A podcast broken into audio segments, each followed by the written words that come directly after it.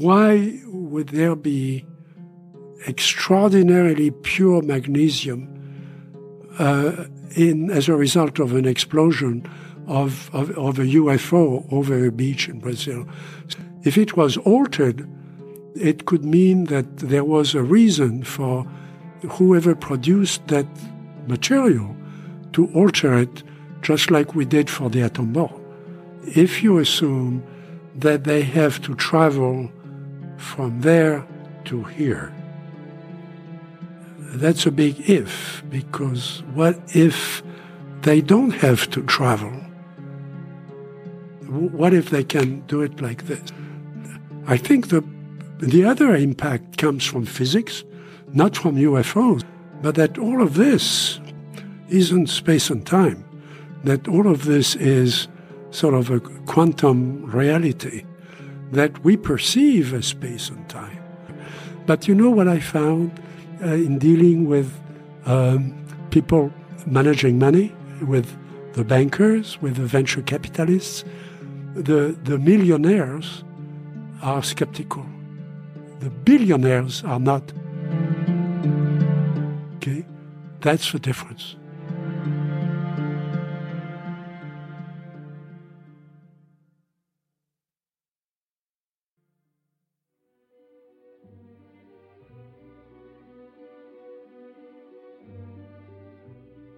In this podcast, I'm sharing my passion and curiosity for soft robotics, where we share inspiring stories about the work we do and how we can push the limit. I am Mara Dwiney, and this is Soft Robotics Podcast.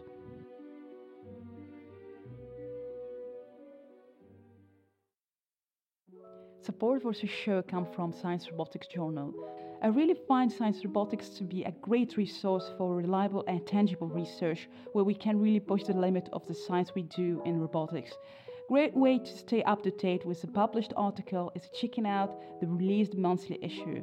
All the links will be included in each episode description. We will also happen to have a regular conversation on the most published science robotic articles, where also you can contribute with your question and thoughts about the research. Thanks, Science Robotics, for sponsoring Soft Robotics podcast. Why do you think should be bothered by UFO topic for general public and research? Why bother about that? The, the, the, the reason I got involved was that I was, uh, I, I really had no choice because I had seen this, you know, as as an adolescent, at a time when I was forming my ideas about the world. And I couldn't think after that of, of anything more important than to know what that thing was. Because my first job was at Paris Observatory, where I had access to, uh, you know, private data from astronomers who had never reported before. And uh, I had also access to some of the early reports of the French Air Force, you know, where, and they uh, they had seen all those things. So, to me, that said that the idea that the witnesses are lying, you know, was no was not true. I, I, I knew it was not true, and that the the idea that there were only a few cases that wasn't true. We had just started to look at a small sample and that the real universe of data was much, much bigger. So the, it the other thing that um, intrigued me was that it related to so many different fields, you know, to, of course, to biology, to, you know, to medicine, to evolution, our evolution on the earth. What does it mean if there are creatures that uh, can breathe our air and they, they are three feet tall, uh, you know, coming out of an object where we don't understand our propulsion system. I mean, after that, um, you know, I can go through a career in science, and I've gone through actually two careers. You know, one in science, one as a as a internet entrepreneur, and then a third career as a venture capitalist for, you know, where I've started a number of companies. That has the fact that I was public with my observation and my interest in UFOs has never stopped me. The last fund for which I was a general partner was a $65 million fund for NASA. The people at NASA who entrusted us with the money knew that I had written uh, 12 books about UFOs. It didn't stop them because they, they could tell that I was serious about it and that I had done it, you know, within the constraints of science, you know, and within the discipline of science. Uh, again, uh, the, the, field is open to speculation, but as a scientist, there are only certain things that you can do if you want to learn something. So that's what kept me going. And to my, I was surprised that I never had, you know, uh, it was was never an obstacle in my career. But you know what I found uh, in dealing with um, people managing money, with the bankers, with the venture capitalists, the the millionaires are skeptical. The billionaires are not. Okay, that's the difference. I'm curious to ask you, and in this phenomena, UFO, and you have the first sighting, it was 95.5, and you mentioned the book. It has maybe affected your personal and professional life. Till today, what kind of question you mind, maybe personally and professionally? Bigger question or open question? So uh, the I, I had uh, an observation, a sighting when I was about 14, 14 or 15 in uh, a small town close to Paris. Uh, and uh, yes, it, it made an impact on me. I, I was studying physics and astronomy. I wanted to be an astronomer. I was excited about all the, the new findings in science and so on. And, uh, but then one day I was uh, helping my, my father do some work inside the house. My mother was out in the garden, beautiful afternoon, sunshine, blue sky, no cloud in the sky.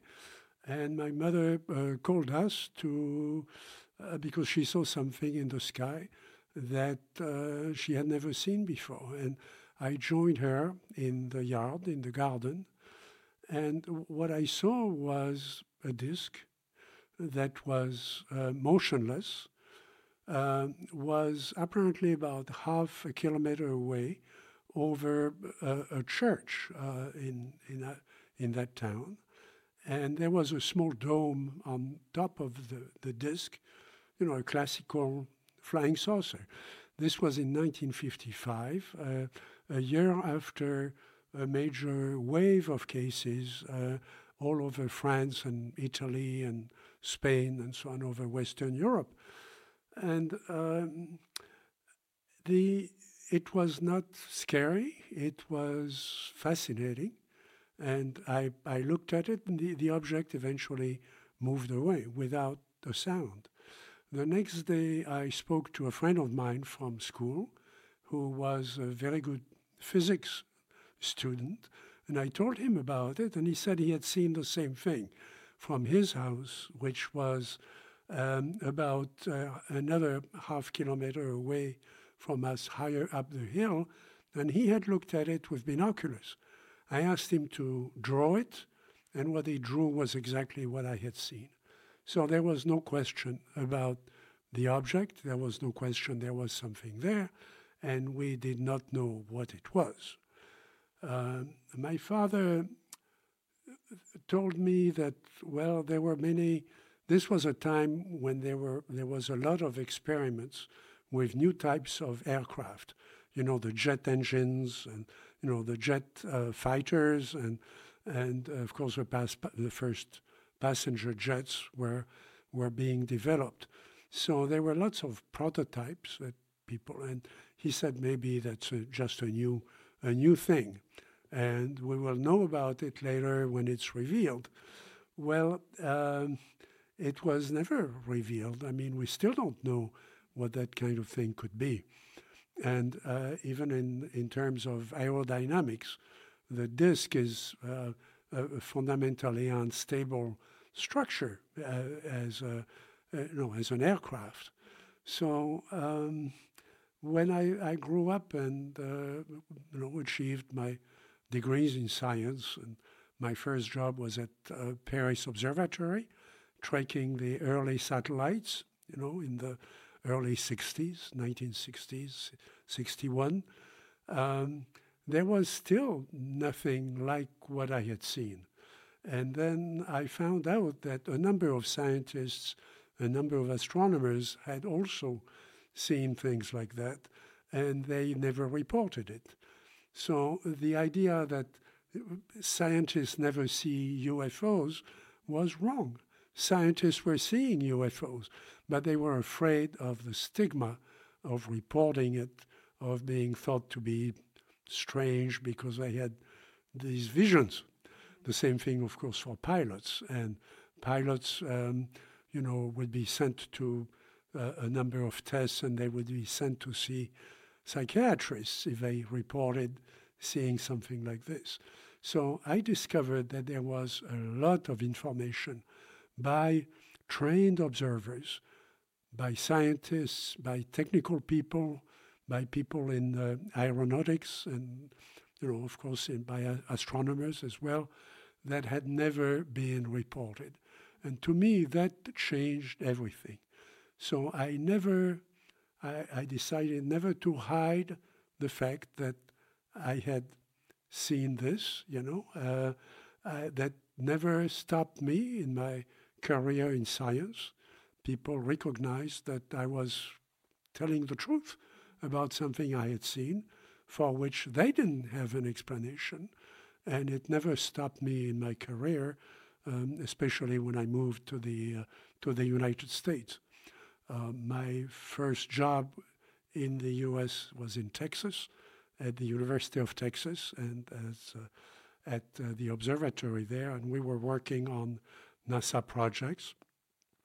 And I was told, uh, you know, if you want to continue working on UFOs on your own time, uh, be feel free to do that. You can use the computer, you know, you can use the facilities to to to do this research uh, on your own. Okay, of course, I was not paid to do that, but I could do. I had the freedom to do it on my own. Mm-hmm. Great. So maybe I want to ask you the question: to be realistic, the UFO, like the, of course will go for the science event, the material. Let's let's be covered later. But now the question is, there's physical component and non-physical aspect of this subject, and that's why some people get ridiculed. But there is also confession that there are unidentified flying objects. The question I want to ask you: Do you think this is really something could be developed by advanced technology in aerospace company or other countries?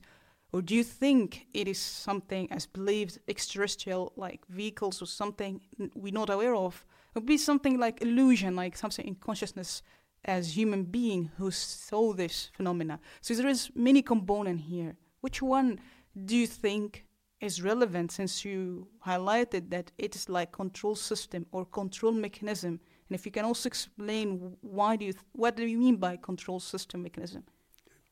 Well, there are many things in, in your question. Um, I don't want to speak from the point of view of belief because I want to think about the problem as a scientist. So, uh, in science, you make a hypothesis, you look at the data, whether it matches the hypothesis or not, and then you, you go on revising you know, what your, your tentative conclusions about the phenomenon. And of course, you cannot do that alone. You can only do that with a team of colleagues who know more than I do about physics, you know, about uh, uh, about optics, about consciousness, and so on. So that is what I've tried to do. And as you may know, I, I've had the opportunity to to join teams that that have been doing that systematically, you know, gathering data from all over the world. So the what you can say about the phenomenon is the a, a, a lot of the data is genuine. There is very little jokes or hoaxes and so on, uh, and, and those can be screened fairly fairly easily. Most of the data is genuine. It comes from people who very often have been affected in their life by what they saw, um, as I was. Um, then you have to look at the first, you know, the first attack is on the physics. You know, do we have traces? Do we have materials? Do we have physical proof that that something has been there? And now we have hundreds of cases where there were traces on the ground that have been studied. You know, later we'll talk about the cases in New Mexico, you know, uh, the case especially in Socorro, where which is a has been investigated by the U.S. Air Force uh, and to some extent by the FBI, where the traces were preserved and materials were were saved. We don't understand how an object could have landed there in those conditions and could have left those traces.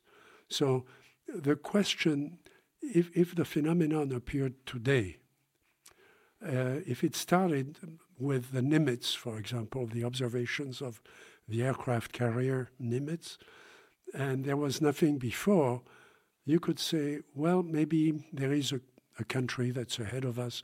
Maybe it's Chinese, maybe it's Russian. Uh, you know, because the you could you could uh, produce the electronic images, you know, with the kind of technology we have now. So it could have been something like that, although we don't believe that that's the case because there were other you know other conditions of observations but but you could speculate about that but when you look at cases in the 1980s the 1960s the 1940s you know like um, you know like trinity. Uh, in those days no country on earth would have had the capability to build something like that. The phenomenon has been consistent physically.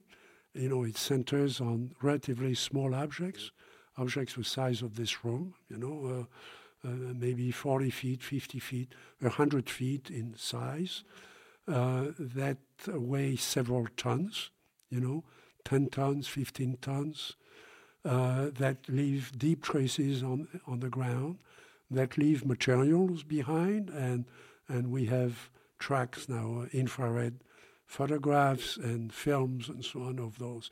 So there is an abundance of physical data. So the other question that you pose, which is, I think, very relevant, is what about human consciousness? What we see, what the witness sees and describes, is it really what the object is, or the is the object really uh, uh, maybe belongs to a different category of objects. You know, here, look at all the, the devices we're using. We're using, you know, advanced microphones, advanced cameras, and so on. Uh, we can manipulate images. So what people see may not be, people don't see the rest of the studio. They don't see if there are other people here. They don't.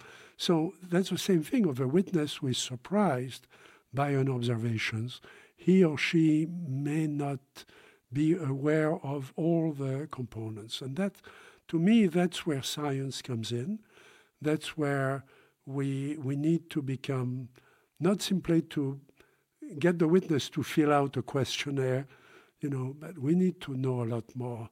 And that's what I've been doing, you know, actually all over the world, in the US, in France, but, uh, you know, also uh, in, in the Soviet Union, in the days of the Soviet Union, and in Argentina, in Brazil, and Mexico, uh, in Costa Rica, and so on, uh, looking across cultures at how people were uh, impressed by what they saw and how they reported it.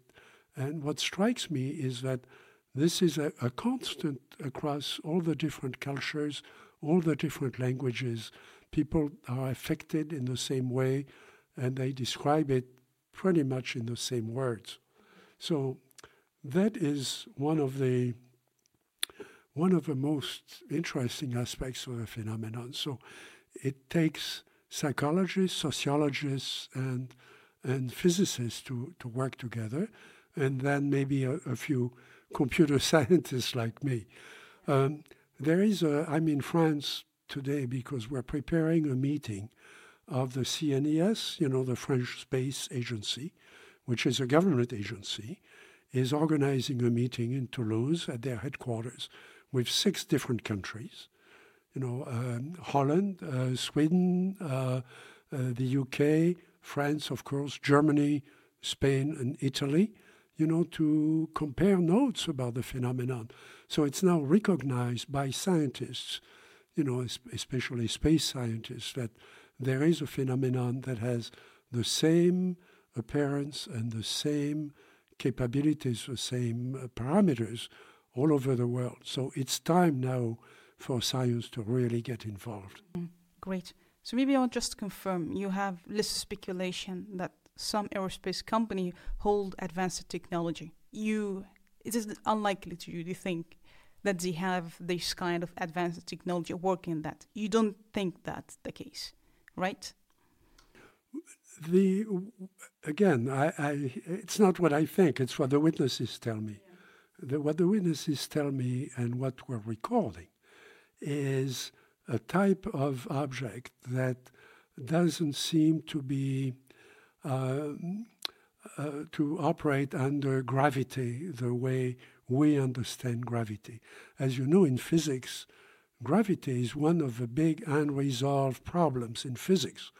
Um, the uh, general relativity and quantum mechanics uh, are in contradiction in the subject of, uh, you know, the, the theory of gravity.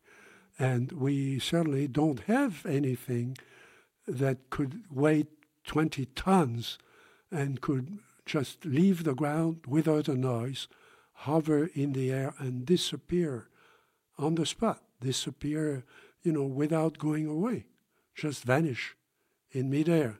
We don't have any capability of doing that. Interesting.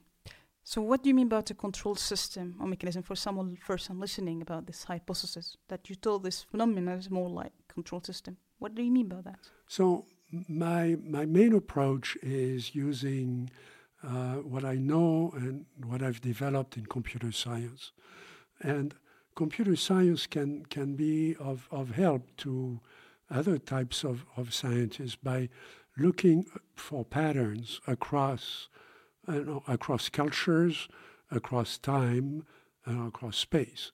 So that's what I've been trying to bring to the problem, to, to, to bring to my colleagues.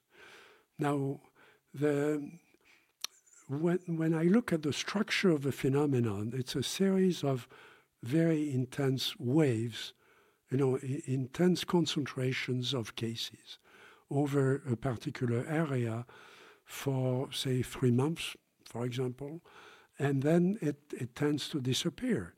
And then a couple of years later, there is another wave, another peak of observations somewhere else in the world.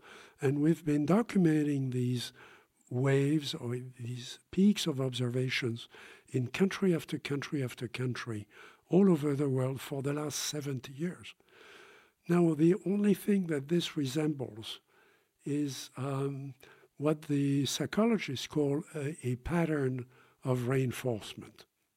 If you, you know, if if you give a, a banana to a, to to a chimp, you know, they every time the, the chimp does a particular test, you know, and is successful with the test, like the you know the, the monkey will push a button, for example, and you give it a reward.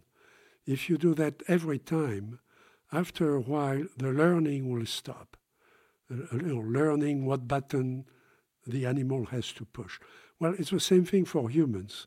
You know, we learn certain things, we learn certain things in, in school, and we are rewarded by degrees and, you know, by uh, a better salary when we grow up if we, if we learn properly what we've been taught. But there is a limit to what we can teach using that kind of reward.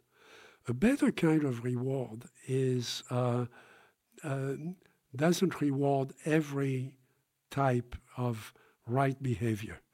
The, the, the way to enhance the behavior of learning is to do it randomly. So every time a child, for example, does, does something good, uh, you might give a reward to the child. But uh, there are also times when the child did it right and you don't give a reward to make sure that the, the, the learning is embedded deeply in the consciousness. So this is, you know, straightforward psychology. This is not something I, have invented. This is well known since the 1930s, you know, 1940s, um, in in psychology books. But that seems to be what the phenomenon does. You know, it, it doesn't mean that it's teaching us something, but it, it means that we have to analyze it not one observation at a time when people do, but we have to look at the patterns and we have to look at the how the pa- patterns behave in time and in space.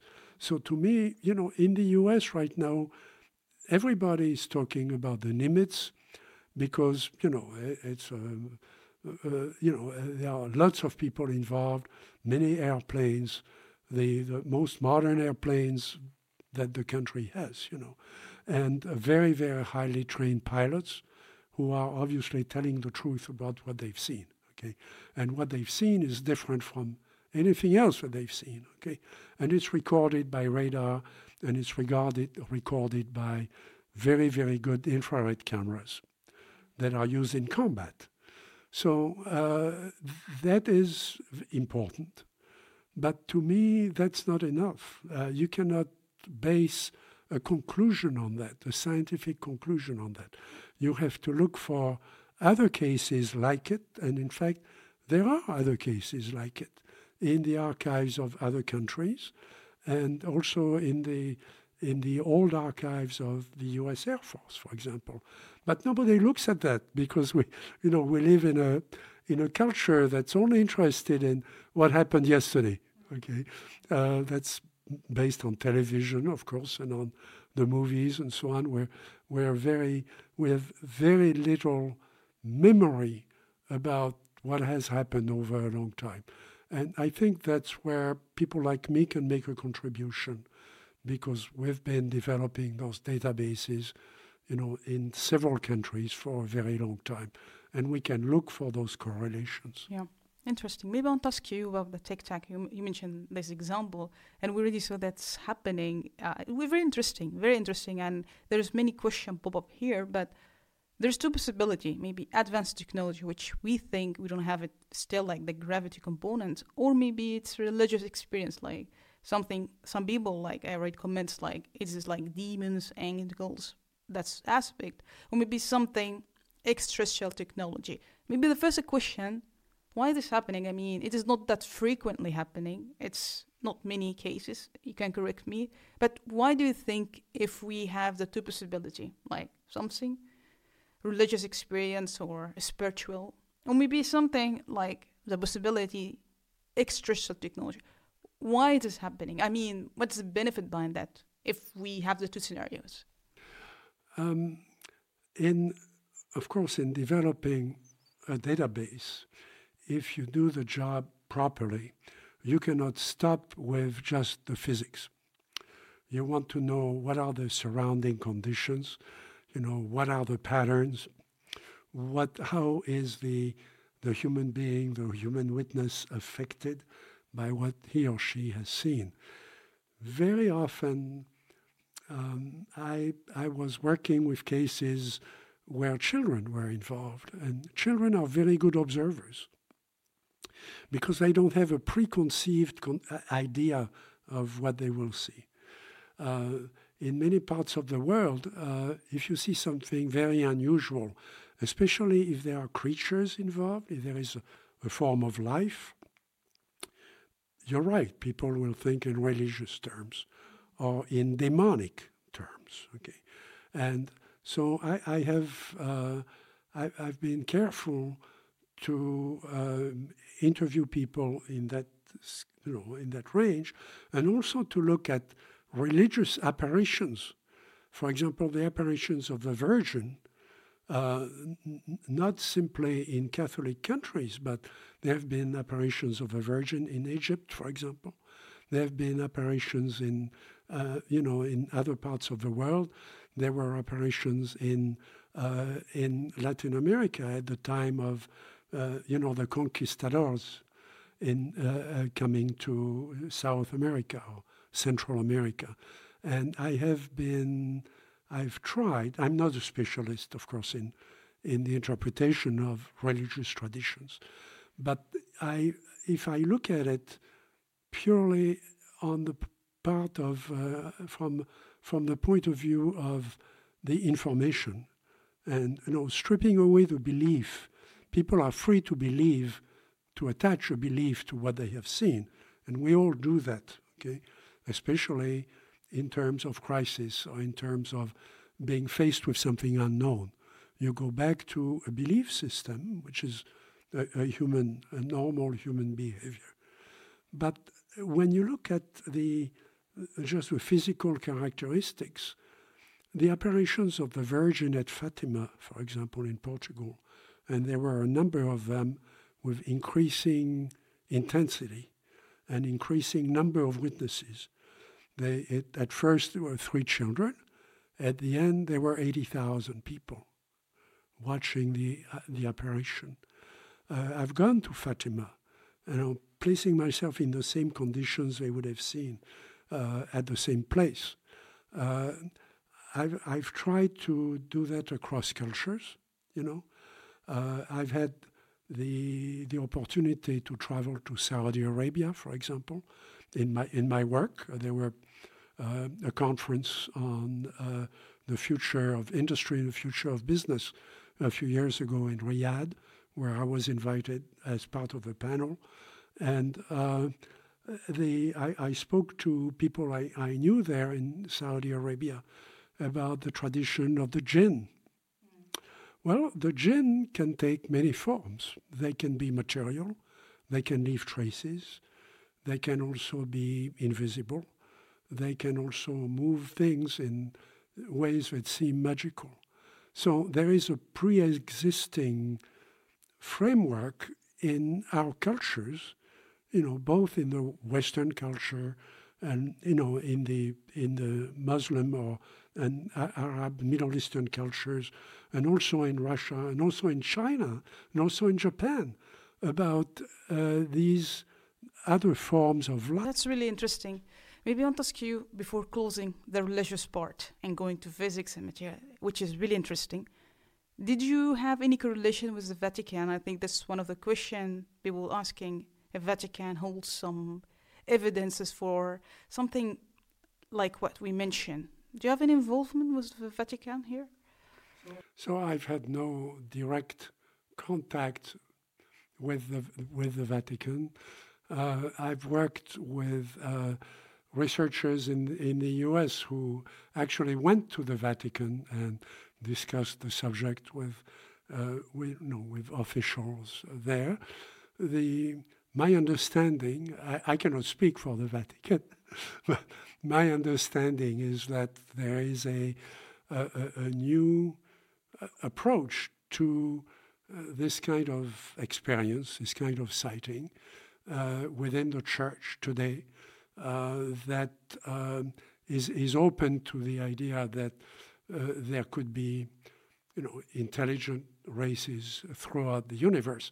Now that of course, raises a question of uh, of dogma. You know, I, I know the, the, notion of dogma is not as important now as it was before, but there is a question of belief, and uh, f- of course, for a long time, the belief uh, certainly when I went to church as a as a young Catholic boy, you know, the belief was that um, we had been created by by God you know, as a, as a uh, unique um, form of, of life and intelligence, and, and uh, that the, the, you know the earth was special in that sense.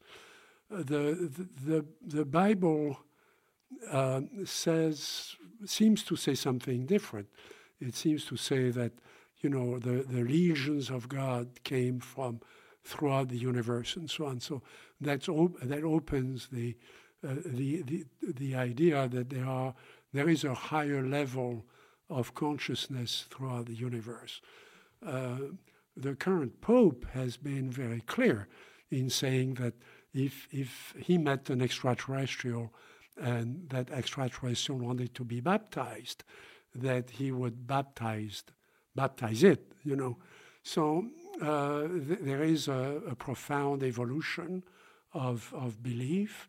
Um, the same thing within, I think, within the public. For a long time, you know, the public was uh, uh, scared of the subject. That may have been a reason why the subject was kept so secret in, in the U.S. That you know there was a, a, very strong religious uh, presence, especially in Congress, for example, that did not want to infringe on religious traditions and religious freedom in, in the United States. So the, the subject was was seen as something that was marginal and what was should should should be kept you know should be kept quiet until there was an explanation for what people saw. Uh, now that's much less important because you know we have f- about 400 over 400 men or women have gone into space. So the idea of going into space is is not as loaded, you know, in, in the public imagination as it was, you know, 50 years ago. So uh, now those things are more accepted, uh, I think, by the public, and that's why I think things are a little bit open, a little bit more open, including in Congress. Yeah, interesting. So before now, I think you have to go for technology and the material part. But before that, uh, I want to ask your opinion about Bob Lazar's story. What do you think about his story that involved in Area 51 is for is for I think in part of Area 51 and the technology of the flying saucer. And I think when we try, you are in Joe Rogan Experience podcast, and he was also there in, uh, in another episode, and he was mentioning about the technology, maybe similar what we saw on Tic Tac in the in the famous video. I, I'd rather not talk about Lazar. You don't want? No. But uh, it's bullshit. Do you think?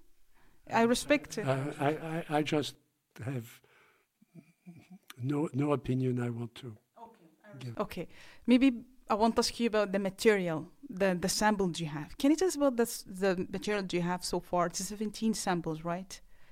So, so for a long time, people have reported after a sighting being able to pick up something that looked strange. It didn't look like a normal stone or something that looked like metal. And uh, a number of scientists have gathered this, so there, there is a lot of a lot of material has been gathered going back to 1947 and and now before, since uh, the Trinity case was in 1945. The uh, those those traces were analyzed usually uh, for in normal chemistry. Uh, the the only uh, the, the first attempt to analyze it at the level of the isotopes uh, came at Stanford University about 30 years ago with Professor Sturrock. Peter Sturrock is an astrophysicist at Stanford. I worked with him and for him for two years on studies of the sun and uh, studies of plasma plasma uh, research in the you know in the universe and we published a number of, of papers he was also very interested in UFOs so he published a number of studies uh, especially of a case in Brazil at a, a beach town called Ubatuba uh, on the coast of Brazil where people had seen an object that exploded and showered the, the beach with very bright material. That white material turned out to be magnesium uh, in a very pure state. Now, uh, you, can, you can buy the purity standard of magnesium from Dow Chemical in the US. It supplies laboratories and hospitals with pure elements. Uh, but this was more pure than the standard of purity of magnesium. And uh, we think the, the observation happened in 1957, 58, 1958 in Brazil. Okay, why would there be extraordinarily pure magnesium uh, in as a result of an explosion of, of, of, a UFO over a beach in Brazil? So uh, there were a few uh, samples that were gathered that were uh, given to uh, to an organization in the U.S. called APRO, APRO, and some of it was given to Stanford, Stanford University, and the results are still unconclusive about the isotopes, but there seems to be something uh, something unusual about the isotope ratios, and of course, you can you can always hoax a a chemical. You can blend chemicals, you know, to create a hoax and say that it came from a UFO, but you cannot change the isotope ratios inside the atom of magnesium. You know, you, you cannot do that unless you have, you know, a, a nuclear, essentially a, nuclear plant at your disposal or a nuclear process. You know, the first uh, element that was altered that way was uranium, you know, for the atom bomb. And you can buy altered elements at a very, very high price. For, for example, for tracing uh, the, the uh, organs within the body, you know, tra- tracing biological processes within the body. But those are milligrams, you know, of, of material. Here in Ubatuba, there was a lot of material. I have the samples from Professor Sturrock, and we are studying them in the lab with new devices, a new generation of, of, of machines uh, that and when we own the machines. So it, it's relatively, it's not easy. I mean, it takes a lot of work, but we, we are doing that now. We have a number of materials from other cases, some of them going back and some of, their, some of them very recent um, like materials that were gathered, you know, in Socorro and uh, in other other recent cases. So that's one part of what we're doing. We want to know if the uh, the, the, the people who have uh, developed, you know, the craft have um, um, altered the the basic elemental conditions the basic atomic conditions inside the, uh, the metals that they are using. We have, um, for a long time, it was very difficult to publish that kind of study because the most um, scientific opinion was, um, you know, was negative, didn't believe that it was important. But we have now broken the, the system and we we have published a, um, a, a, paper on the analysis of of a particular case in the United States that was accepted for publication by the top review in astronautics in the world. So we hope that that will open the possibility for our colleagues in science, you know, in other countries to to redo the kind of thing that we've done and to publish their results. So it's it's a big uh, it's a big breakthrough. That's interesting.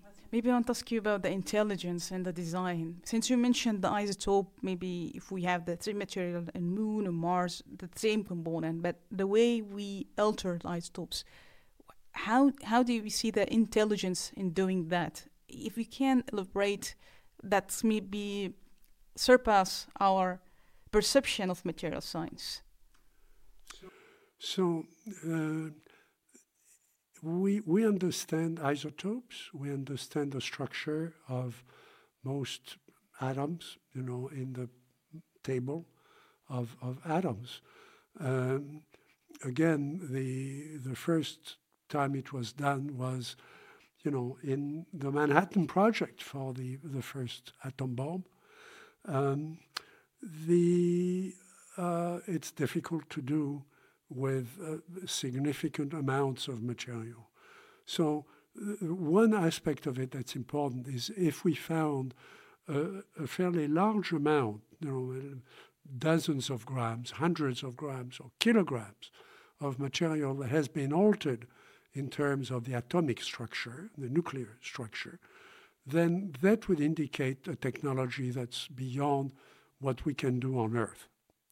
You know, so uh, or what we can do certainly within you know the countries, uh, the, the, current uh, civilization we have. So it would assume another civilization more advanced than us. Um, the it would not prove a space origin necessarily, because the the elements are the same throughout the universe. So if you brought me a stone from Mars and I analyzed it at Stanford or some other place, um, we probably would find the same ratios of the elements. If it was altered, it could mean that there was a reason for whoever produced that material to alter it, just like we did for the atom bomb. You know, for the atom bomb, it was altered to enhance the power of the explosion. Okay, uh, the uh, the uranium was enhanced, uh, uh, but at an enormous cost. Okay, um, if if you found it today, that would lead to a number of questions about why somebody would want to do that. The reason it's altered in the in the body in certain certain operations is to be able to trace uh, very subtle reactions within the body that could you could recognize because the that isotope has been changed. Okay, uh, so of course you would do that with very very very small quantities of of of material. Okay, that could be that would be radioactive. Okay, but on very very minute quantity minute quantities, so you could be sure to trace it that way. Uh, the we have no reason to alter the the composition of chemical elements, you know, in industry today, other than for testing or for for research, for scientific research. But on an in industrial basis, uh, we we really don't have a need to do that. So if we found something like that after, you know, the landing of a of a craft, that would be very significant. So I want to ask you in that case to solve this puzzle. You already with Gary Nolan, I think he, we had him in the podcast, and you working with him about the analysis of this material, and I think that's ongoing work. Uh, if uh, I understood from you. Yes, yes. Uh, the uh, there are a number of laboratories that are doing that. Uh, of course, you need a special lab. Uh, Dr. Gary Nolan at Stanford has uh, pioneered in, uh, in the development of new equipment for medicine that is able to recognize elements at very high speed, you know, in the testing of blood and in the, the, the testing of other fluids from the body. So that, that's a, a, a, very important development, and we have access to those machines. So in the paper that we published we published results from two different machines, you know, so that there is absolutely no question about the results are. So the, the paper is mostly about methodology, about how we, you would do that. But now we're going to start applying it to Ubatuba again. We have new material that I brought back from Argentina. Some of it was, in fact, from Brazil, of course. Uh, but uh, the uh, uh, it was gathered by a group in, in, in Argentina, and we have uh, access to their material. And then uh, we have, I, I, have about 20 other samples that, uh, of course, we've looked at many others that we have discounted, but we're focusing on about 20 materials that we intend to, to be testing. And this is, uh, you know, this is good science. I mean, it's mainstream science, but at at a very high technical mm-hmm. level. Interesting. Maybe I'm just ask you personally. Do you think there is really advanced creatures like traveling over the space or from other planets? I don't know. Do you believe in that? If we leave the statistics for a moment, do you personally think maybe I believe there's something advanced than human. Uh, do you think that possibility, realistically, there's aliens, if we say here that term? So, so uh, if I if I remember my training in astronomy, um, you know, 50 years ago, we were teaching uh, in astronomy classes at Northwestern University, for example, that uh, it was very likely that any slowly rotating yellow star, like the sun, the sun is a slowly rotating yellow star that's very stable, is likely to have planets, just like we have planets. And that it's very likely that some of those planets would be in, in a range that is somewhat similar to the solar system. In other words, there would be something like air that could be breathed by, you know, a biological, you know, uh, being, a biological creature, and there would be something like water. Okay, so water can only exist in a certain range away from the sun. Okay, that would be true for you know throughout the universe. So if then you, you, you get to a very, very large number of potential planets within the life zone of the, that solar system or that star system. And this is just within our galaxy. And we know, you know, there are billions of galaxies. So the probability that some of those will have developed life somewhat similar to us you know, is is high. Okay. okay? Uh, so that that's the reasoning that leads you to that. Now the question is, would they be able to travel in space all the way to the Earth? Now I've done some statistics, you know, about that. Other people have done it. I've I've published those statistics a long time ago. There is a, a zone, some maybe uh, you know less than a hundred light years or 200 light years from the Earth, where you would expect if there were ETs coming here, that they would probably come from that zone. If you assume that they have to travel from there to here. That's a big if, because what if they don't have to travel? What if they can do it like this? And how is possible like this? Well, um, when I talk to physicists today, they say that there, there, are, there is a possibility of other dimensions, and then you could, you could punch a hole, you know, in Alpha Centauri, and you could emerge through a hole, you know, between the Earth and the Moon instantly. And you would not have to cross the distance. So you would not have to spend years or centuries, you know, on a spacecraft at some fraction of the speed of light to, to, to get here, that you could get here instantly. But there are other possibilities, you know. Dr. Hynek used to say, what if there is another universe five minutes ahead of us? It would take five minutes to get here.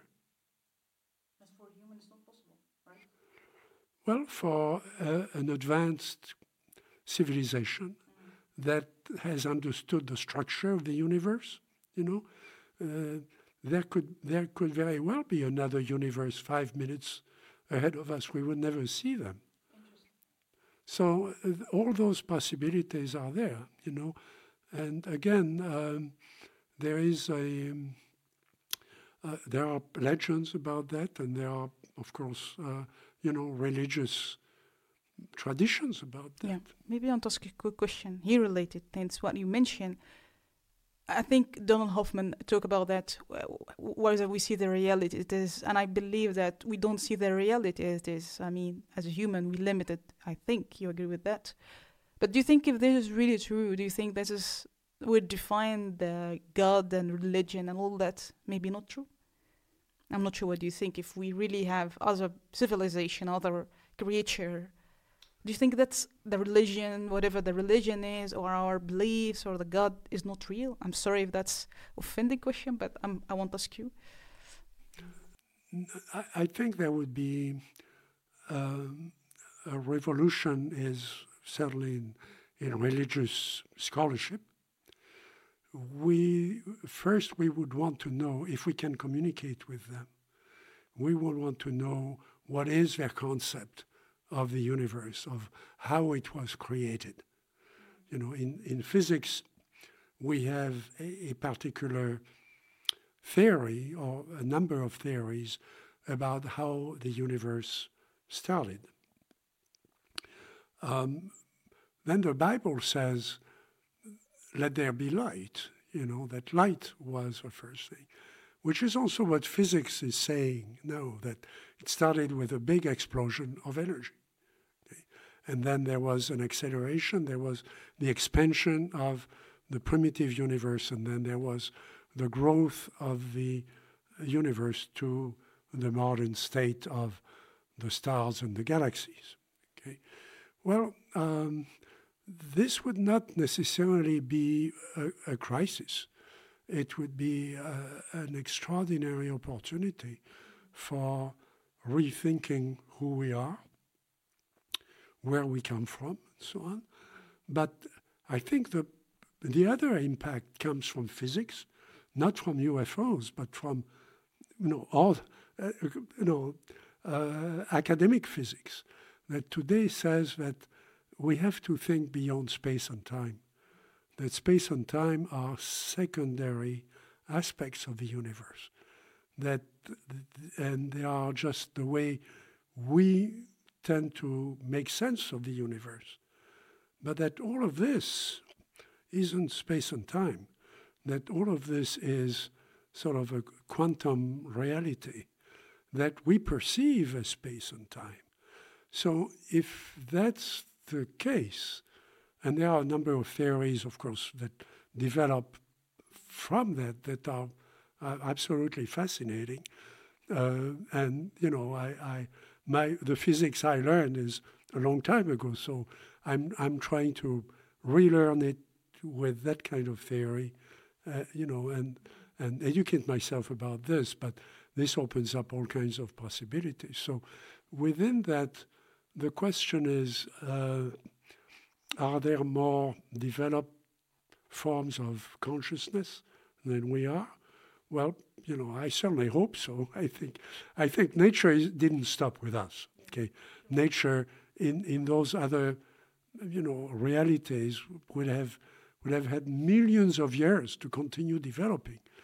Uh, you would expect that some of them would have developed way beyond what we have had time to to develop, you know, as as as humans.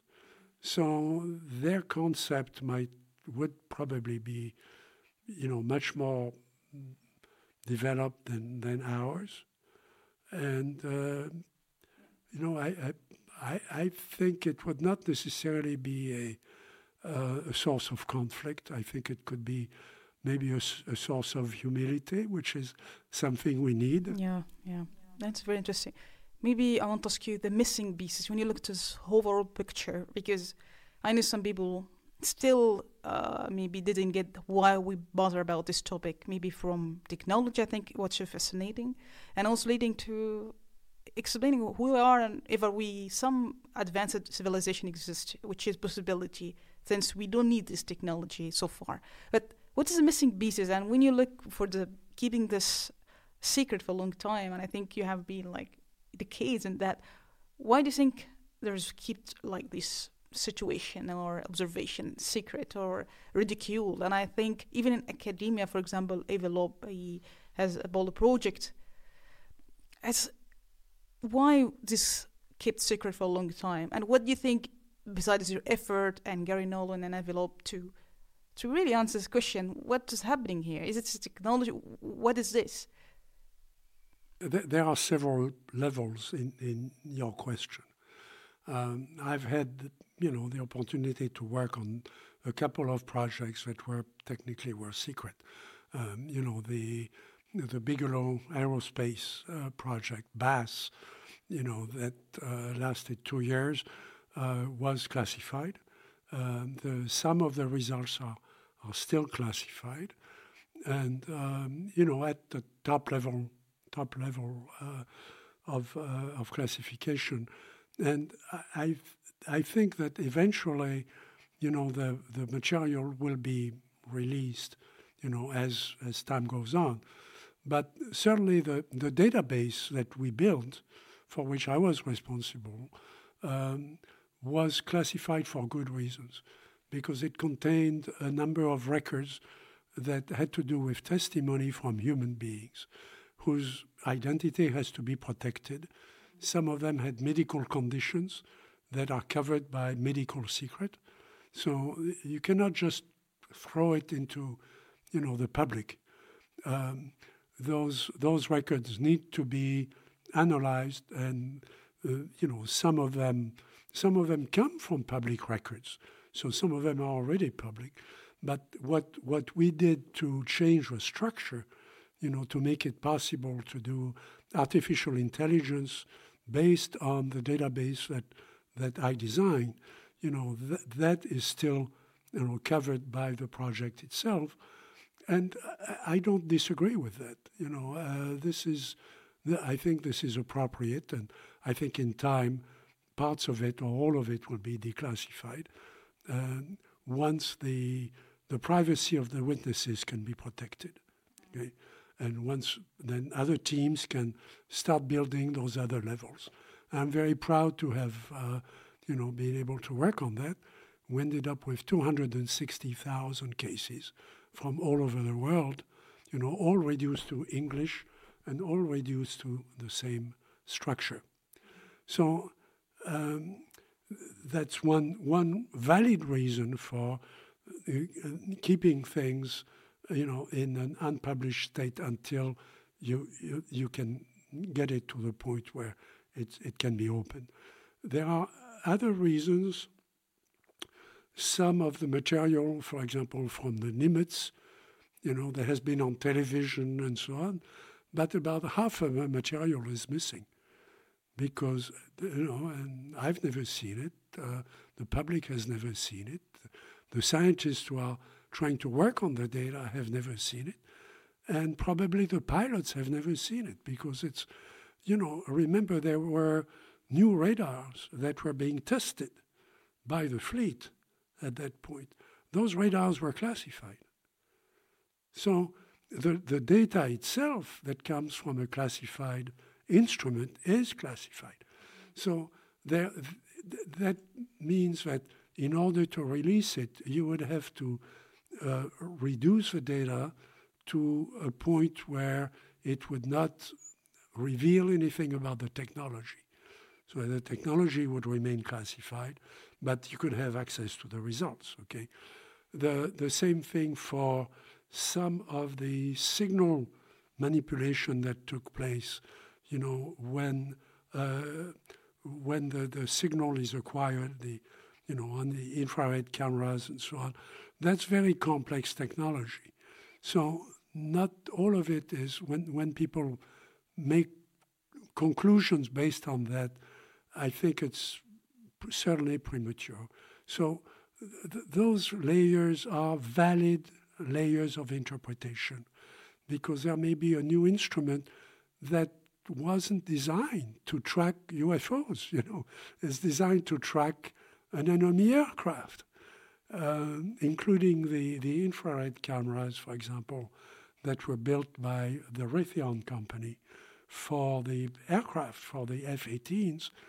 Uh, th- those those images are infrared images, you know, that that are designed to capture the temperature of an exhaust from an, an enemy jet. You know, they are designed for combat. They are not designed for physics. So um, Raytheon uh, never denied that there was something unusual or unknown on the images, but they wrote a memo saying, pay attention to the fact that you cannot extrapolate directly from the data we give you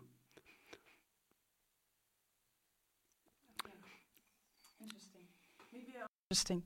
Maybe I want to go for the stories for the data, I mean the material, and one of the book, Trinity, I think you really explained a lot about it and a very interesting uh, the stories here in this book about them UFO and also for human experience. But what is special about the Trinity that people can relate to, and how it's contemporary to answering the question why bother by this phenomena UFO? So I, I, was invited into the study of the Trinity case uh, by uh, Paola Harris. Paola Harris is an Italian researcher who has traveled all over the world interviewing witnesses and, um, and, and, presenting the, the, some of the best data about the cases. For example, she interviewed Colonel Corso. She has interviewed a number of uh, prominent uh, people in the military and also civilian witnesses in, in Italy. She's from Italy, but also in the United States, in South America, and elsewhere. So she had been intrigued by the, the case uh, in New Mexico that came out in uh, about 10 years ago from two, um, two men who uh, testified that when they were children, they were seven and nine year old, they were working on a ranch in New Mexico, close to the place where the first atom bomb was detonated, and they saw an object crash on their land. And there were witnesses to the recovery of that object by the army, by the American army. The case was completely unknown, and the first reaction of many people, including many U- UFO groups in the US, was to, to ridicule the thing, to say, well, they invented it, those, uh, those little kids, you know, made up a story, and but why would they have kept it secret for over 60 years? Well, when you, uh, uh, Paola invited me to join her in the study of the case because there was so much, you know, material data and physical data and scientific data that we could get out of it. So we continue the investigation together. I've gone to the site for a number of days, five times. Uh, I know, you know, the main witness very well, uh, Mr. Padilla uh, Mr. Jose Padilla, who grew up to be a an officer in the Highway Patrol uh, in California, but has now returned to New Mexico, where he's from. Uh, he had fought in Korea, had been wounded in Korea. Very courageous man, very good observer.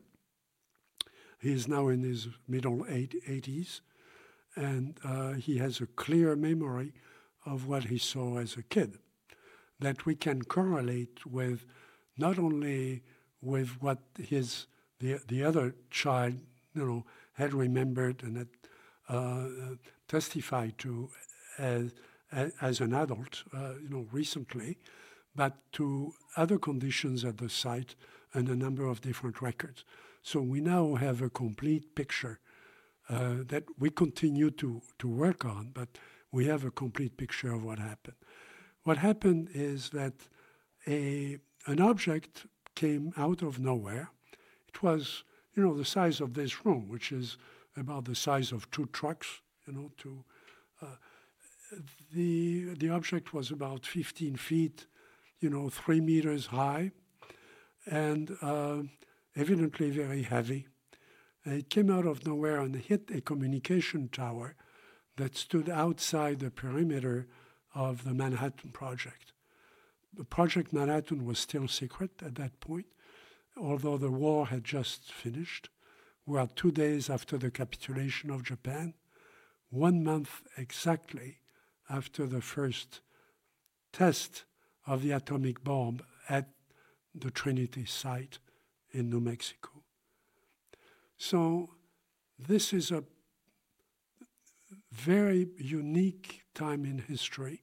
For the first time in history, man has the capability to use atomic forces for destruction. For the first time, an atomic bomb has been demonstrated to the world. For the first time, it has been used in combat, in war, in Hiroshima and Nagasaki. The Emperor of Japan uh, concedes, you know, uh, the, the, you know, capitulates to the, the American army. And two days later, this object appears out of nowhere, destroys a communication tower just outside the boundary of Project Manhattan, and crashes on a ranch, on a property, on a cattle ranch in New Mexico. The, there is an aircraft that is coming in for a landing at uh, the base of Alamogordo, which is inside White Sands. White Sands is a very large, you know, uh, desert area where the bomb was exploded. The first atomic bomb was tested by a group of scientists that includes the best physicists in the world, um, and Dr. Enrico Fermi, Nobel Prize of Physics, uh, uh, Robert Oppenheimer, you know, the, le- uh, the, leading physicist in Project Manhattan, and a number of other scientists from all over the world who were fleeing, you know, Germany, were fleeing World War II in Europe and, and came to, to America in a project that was so secret that the Vice President of the United States did not know that it existed. So, largest project in the history of man. Not only in the history of war, but in the history of man. So, the, the fact that that object appears out of nowhere and destroys that tower just outside Project Manhattan, and is seen by that pilot who is coming in for a landing. The tower asks him to look at the tower because they don't understand why they've lost communication with the tower. He flies around the tower with his bomber, a B 25, a two engine, twin engine bomber, and uh, observes the tower, reports that the tower is broken, it's bent, and lost communication. He also sees fire in the, in the vegetation some distance away. He describes that there is an object there that looks like a big, big egg. There's an oval object. It's not, not a flying saucer, it's an oval object. And he describes two little kids, calls them two little Indians on, with their horses, close to where that fire is. So we have an initial report, which we don't have in Roswell, we don't have in many other cases. We have an initial report by you know, a, a, a trained pilot uh, coming in for a landing at Alamogordo that places the object, the fire, the destruction of the tower, and the two kids. So we, we have an initial picture of exactly what happened. In the investigation, we find that the, the object was not on fire, the, the vegetation was on fire, but the object was intact. So this was not a hoax. This was not just a balloon. This was not an airplane with a funny shape.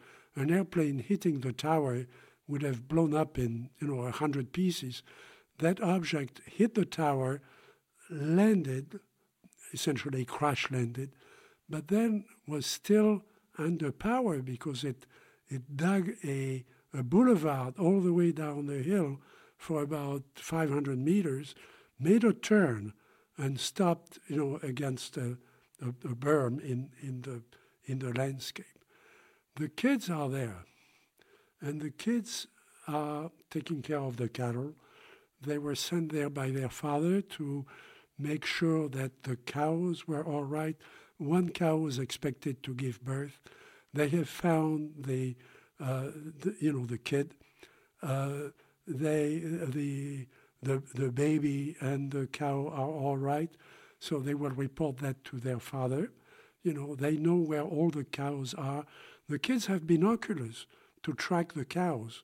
The cows have brands, and it's very important to make sure that all the cows are there, that there is no animal with another brand from another ranch that has come over the fence.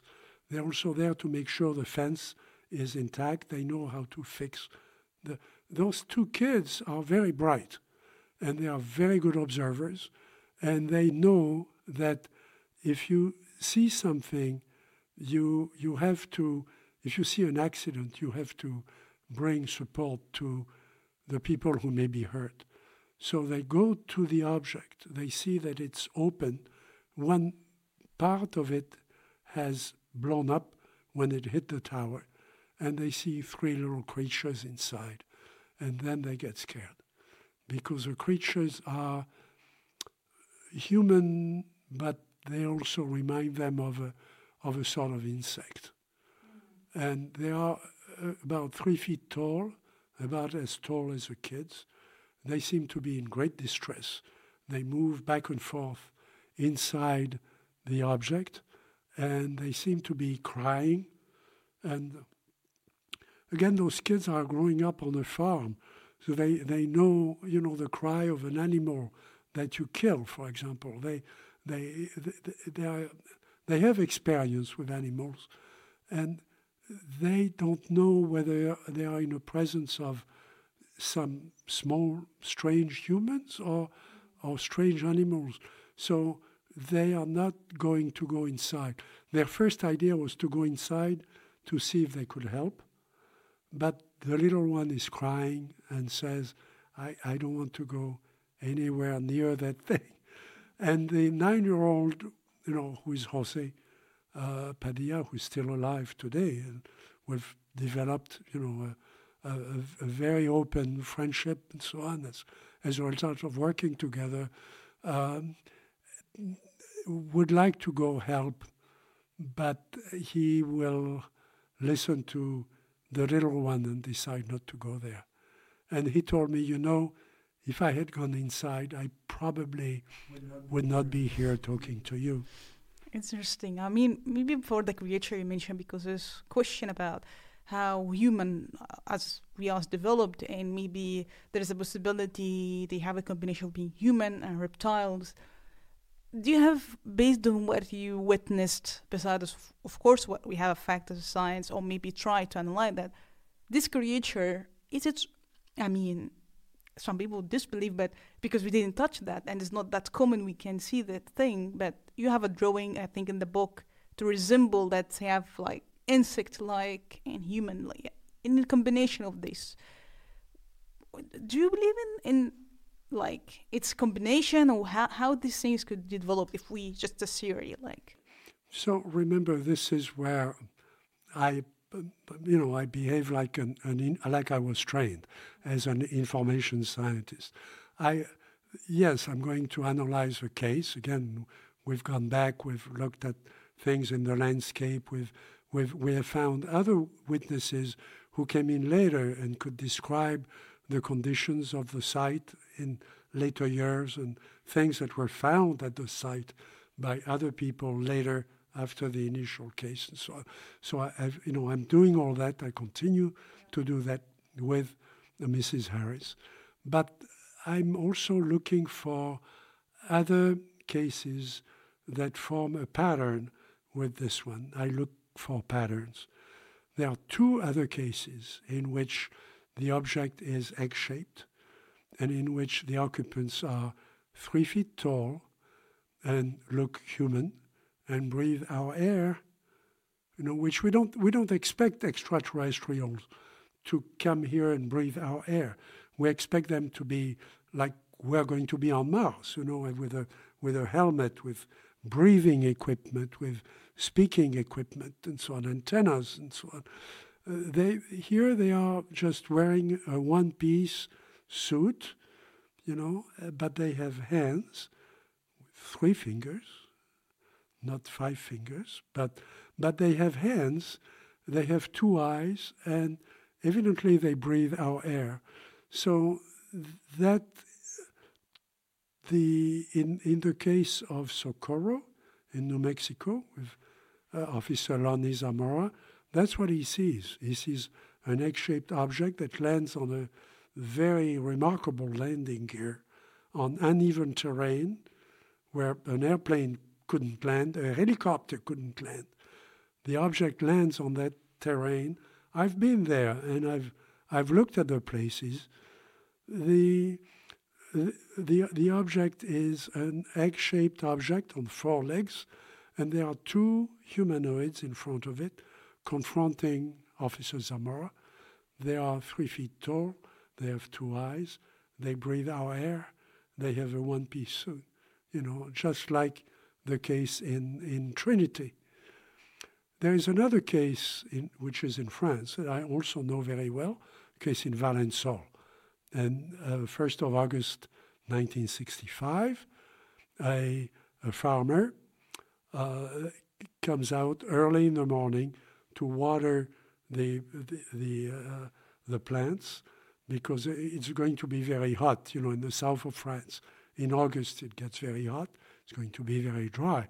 So he has both vines and and other uh, other plants there that he needs to water early in the morning. There is an object in his field.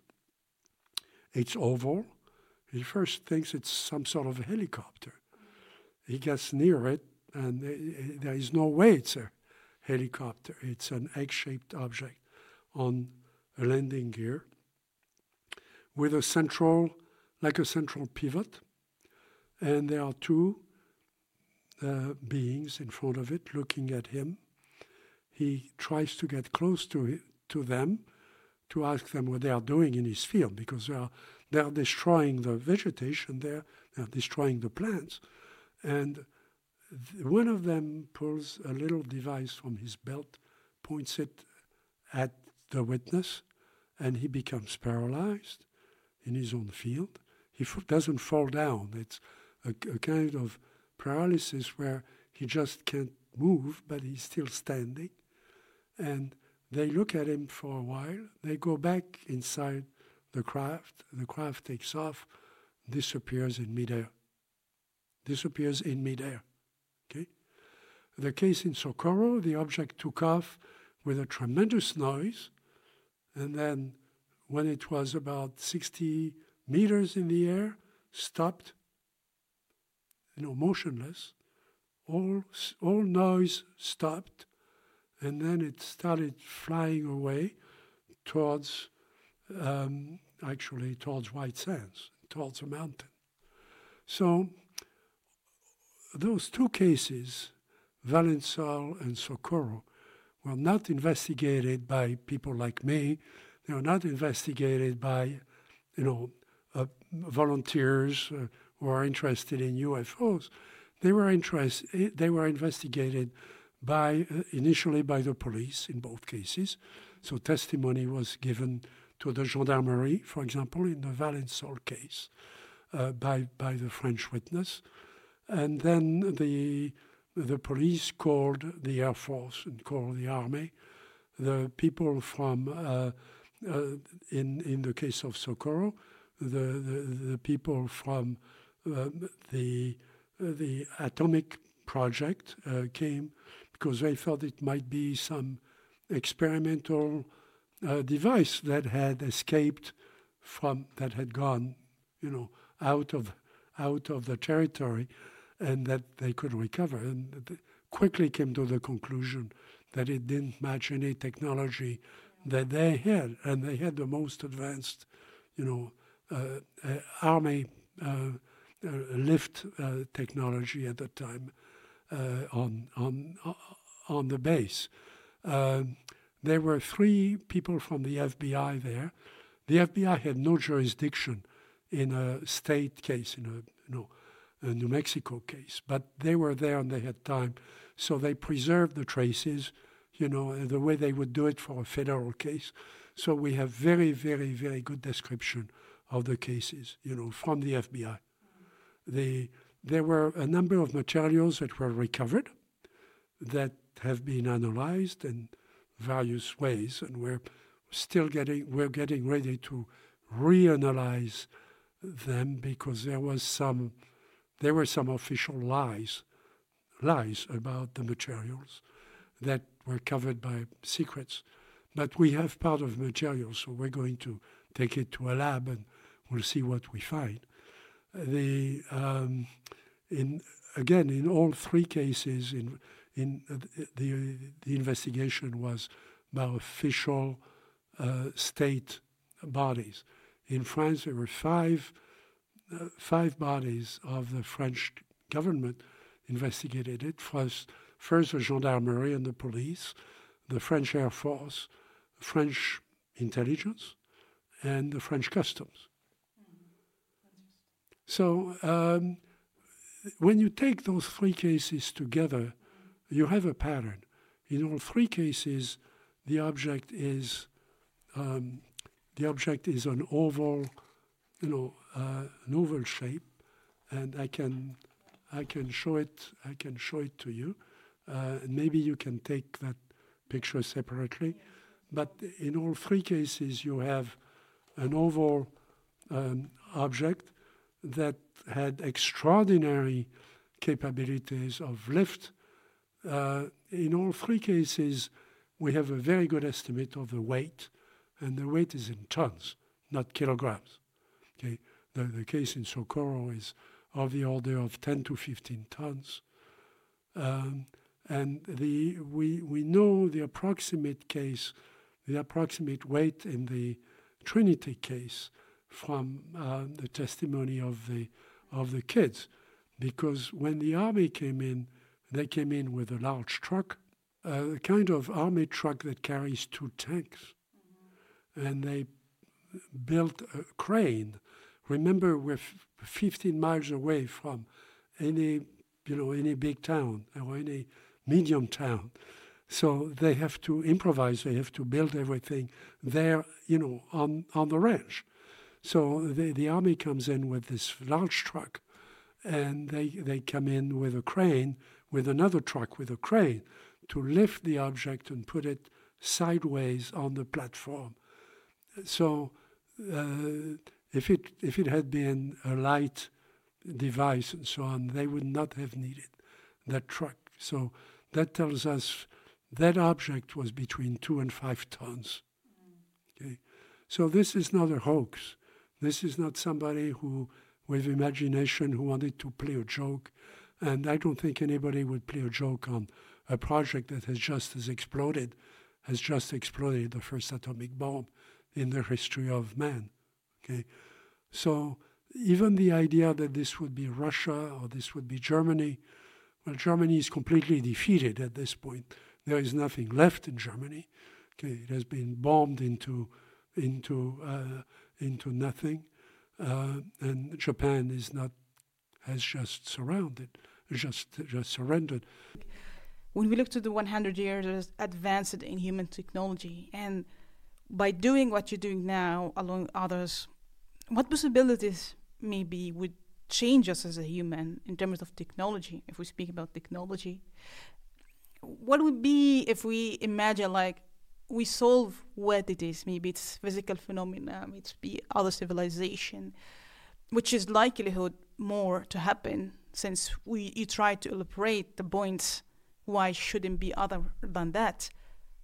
What could be possibilities in terms of advancing human as we are, maybe technology, since we see there's a rapid change in 100 years. Maybe you, you better to tell us you're also investing in companies and technology so you know better here. So we are led to that by we are led to that by um, another question, which is how come nobody knew about you know how come nobody knew about uh, Trinity? Well. Um, from the, the answer is easy from the point of view of the U.S. government you know, Project Manhattan uh, owned essentially anything happening, you know, in that in that area. So it was taken by Project Manhattan. They they sent you know a detachment of the army.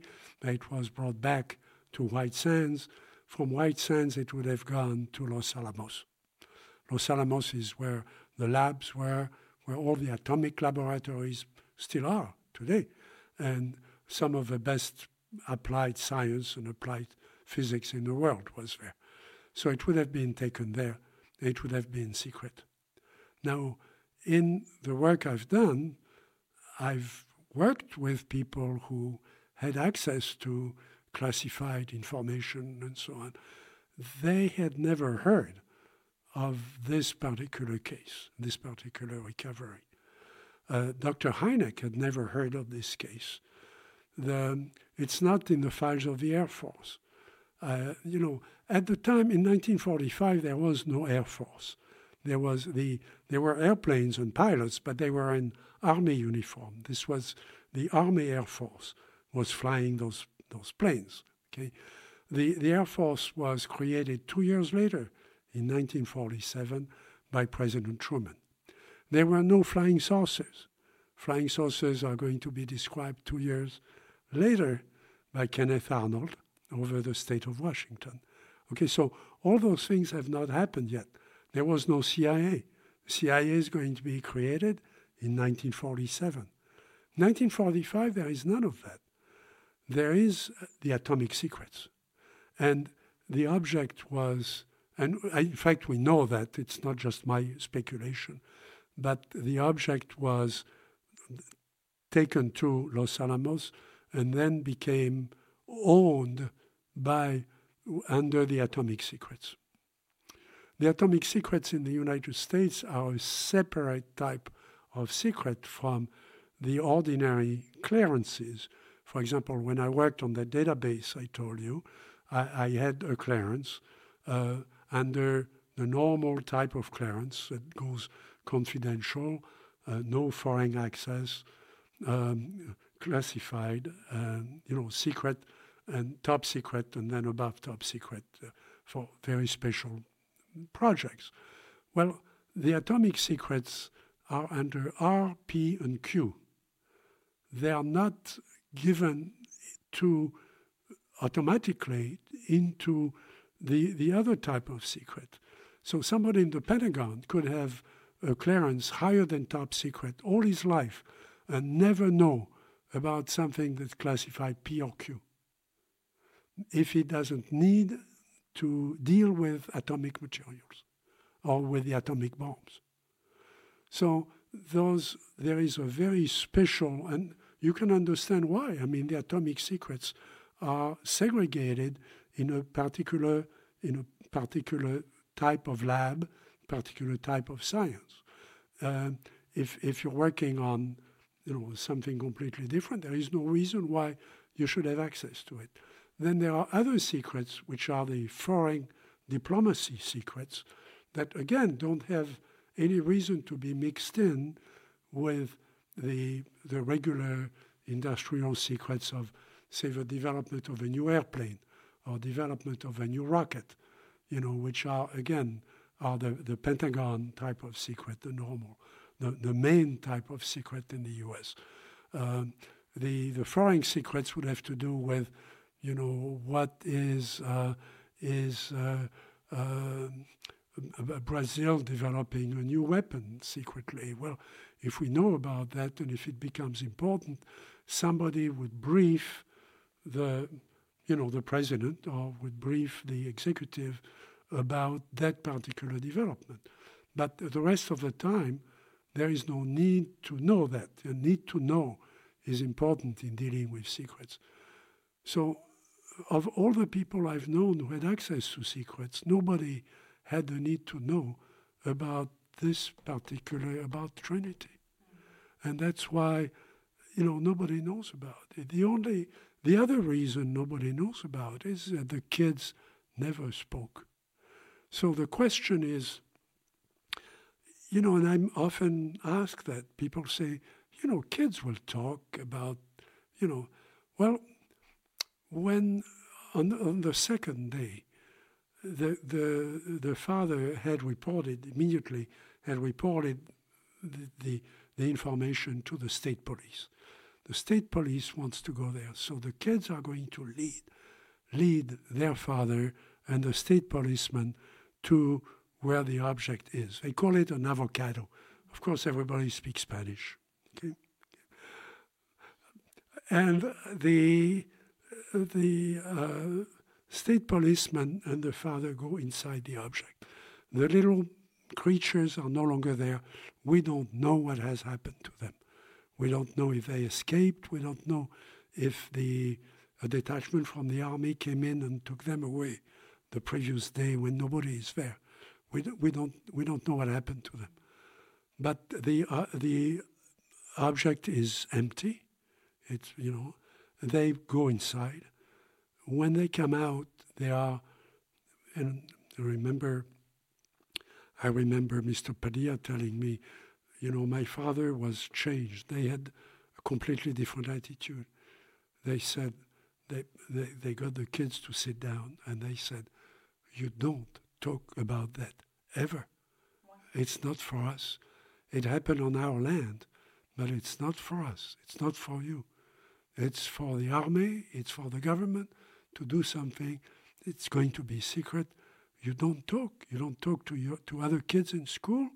You know, you just you just stay quiet about this. And where's the vehicle The vehicle that's the oval shape. And where's the vehicle is? The vehicle that's the oval shape. Is it? So do you know where it is? I, I, I, don't know. I, I don't have the, the object. I've never had that kind of clearance. We know that the atomic secrets uh, are, go up to a certain level. This is, we, we know this is kept in a, a, a, a classification that's higher than the atomic secrets. We know that because this was uh, stated to the head of the Canadian project when he asked, you know, ab- about materials and so on. The materials recovered, you know, are classified higher than the atomic secrets. Uh, he, they, he didn't know about this particular case, but he knew about recovery of objects, of craft, and so on. Uh, the other reason we know about it is that the, the governor of the state of Washington, Dixy Lee Ray, uh, was a woman, was a physicist, uh, who was very bright and created the Atomic Energy Commission. And she worked with one of the witnesses, Reme Baca, became a businessman in the state of Washington, became very active in politics, and helped her get elected to uh, as governor of Washington, governor of the state of Washington. So um, he was close to her office, and she showed him the report about Trinity, the, the, the case that he had seen as a kid. She showed him there was a classified report. She didn't let him read it, but she showed him, she went to a safe. She took the report and she showed him the report. So we have these two different ways of checking what the little kids, well, now grown men, you know, uh, revealed, uh, you know, when they were in their their 60s, their 70s, their 80s. Quick question here about when you mentioned some of the things are classified, still classified, maybe because of national security, and this is totally understood. And another aspect you mentioned also during experience that the podcast that, for example, Battelle, the company, maybe have some samples. I don't know if you can elaborate on that. So what I'm asking here, there's aspect you clarify that you can't release for safety reason. This is totally reasonable. But when you look to the data, it seems there's classified part. Maybe companies like Battelle, you mentioned you can operate, have materials. Yes.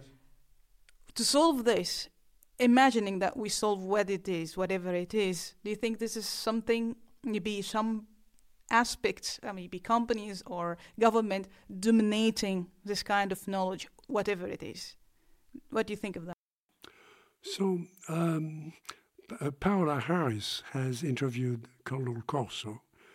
Uh, Colonel Corso was in the Pentagon, you know, in the 50s, and he told her, and he testified publicly, that he had been given a, a box where there were different materials.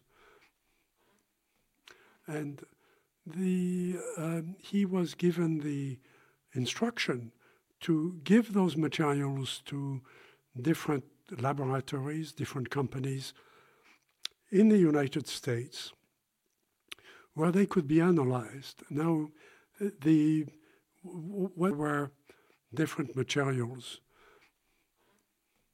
and the um, he was given the instruction to give those materials to different laboratories, different companies in the United States, where they could be analyzed. Now, the what what he would do would be to go to a company like Lockheed, for example, and yeah. and show them something that seemed to be, you know, aeronautic material, or, and he would tell them that this is something we've acquired from from you know through intelligence from a foreign country. Maybe we found this in Japan or we found this in, in the Soviet Union, and we, we want you to analyze it to tell us, you know, how it's made and what it is. They would not tell them that it came from a UFO. They would tell them it came from, you know, army intelligence. So, you know, it came from a spy somewhere, or it came from, you know, we bought it from a, foreign agent, you know, who had this. Because they, because they, the UFO case was classified higher than the classification of the scientist who was going to do the analysis. So, and they would go to a specific scientist. They wouldn't go to the company.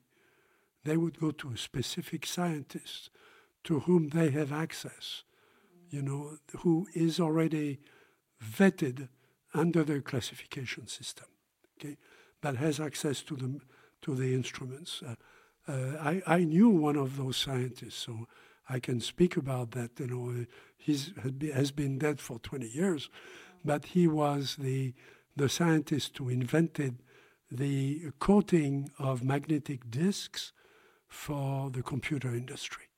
You can imagine how many millions of dollars, billions of dollars his company made, and you can probably imagine which company which company it is. I, I won't give you his name, but uh, he showed me actually uh, a piece of a piece of rock he had kept. There were several samples, but they it looked like a rock. It was actually a very sophisticated material that he could he could look at the structure.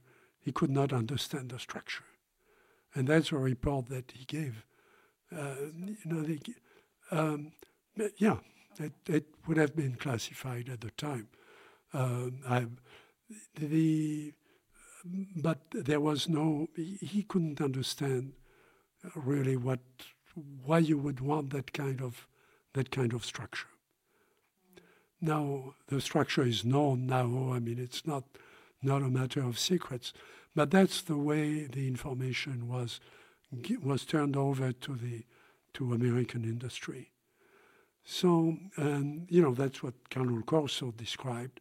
So this is what, what would have happened, you know, with the material, including any biological material, if there was biological material recovered. Mm, interesting. Are you still chasing new material? I'm curious. Like, yes, yes. sure, sure. There were we, we the, there is material that we're interested in, going back into historical cases Sure. Yes. Again, it's not clear that that material will prove anything in terms of. But to answer your question, that material could in fact inspire a new industrial process. Okay. Um, the uh, so far, you know, it hasn't. Uh, people have said, look at the transistor. Well, we know where the transistor comes from. I've worked with some of the people who were there at the invention of the transistor. It's not that long, okay? Uh, it's, you know, uh, we, we know where it was developed and we know how. The, the patent for the transistor is actually a German patent from 1934.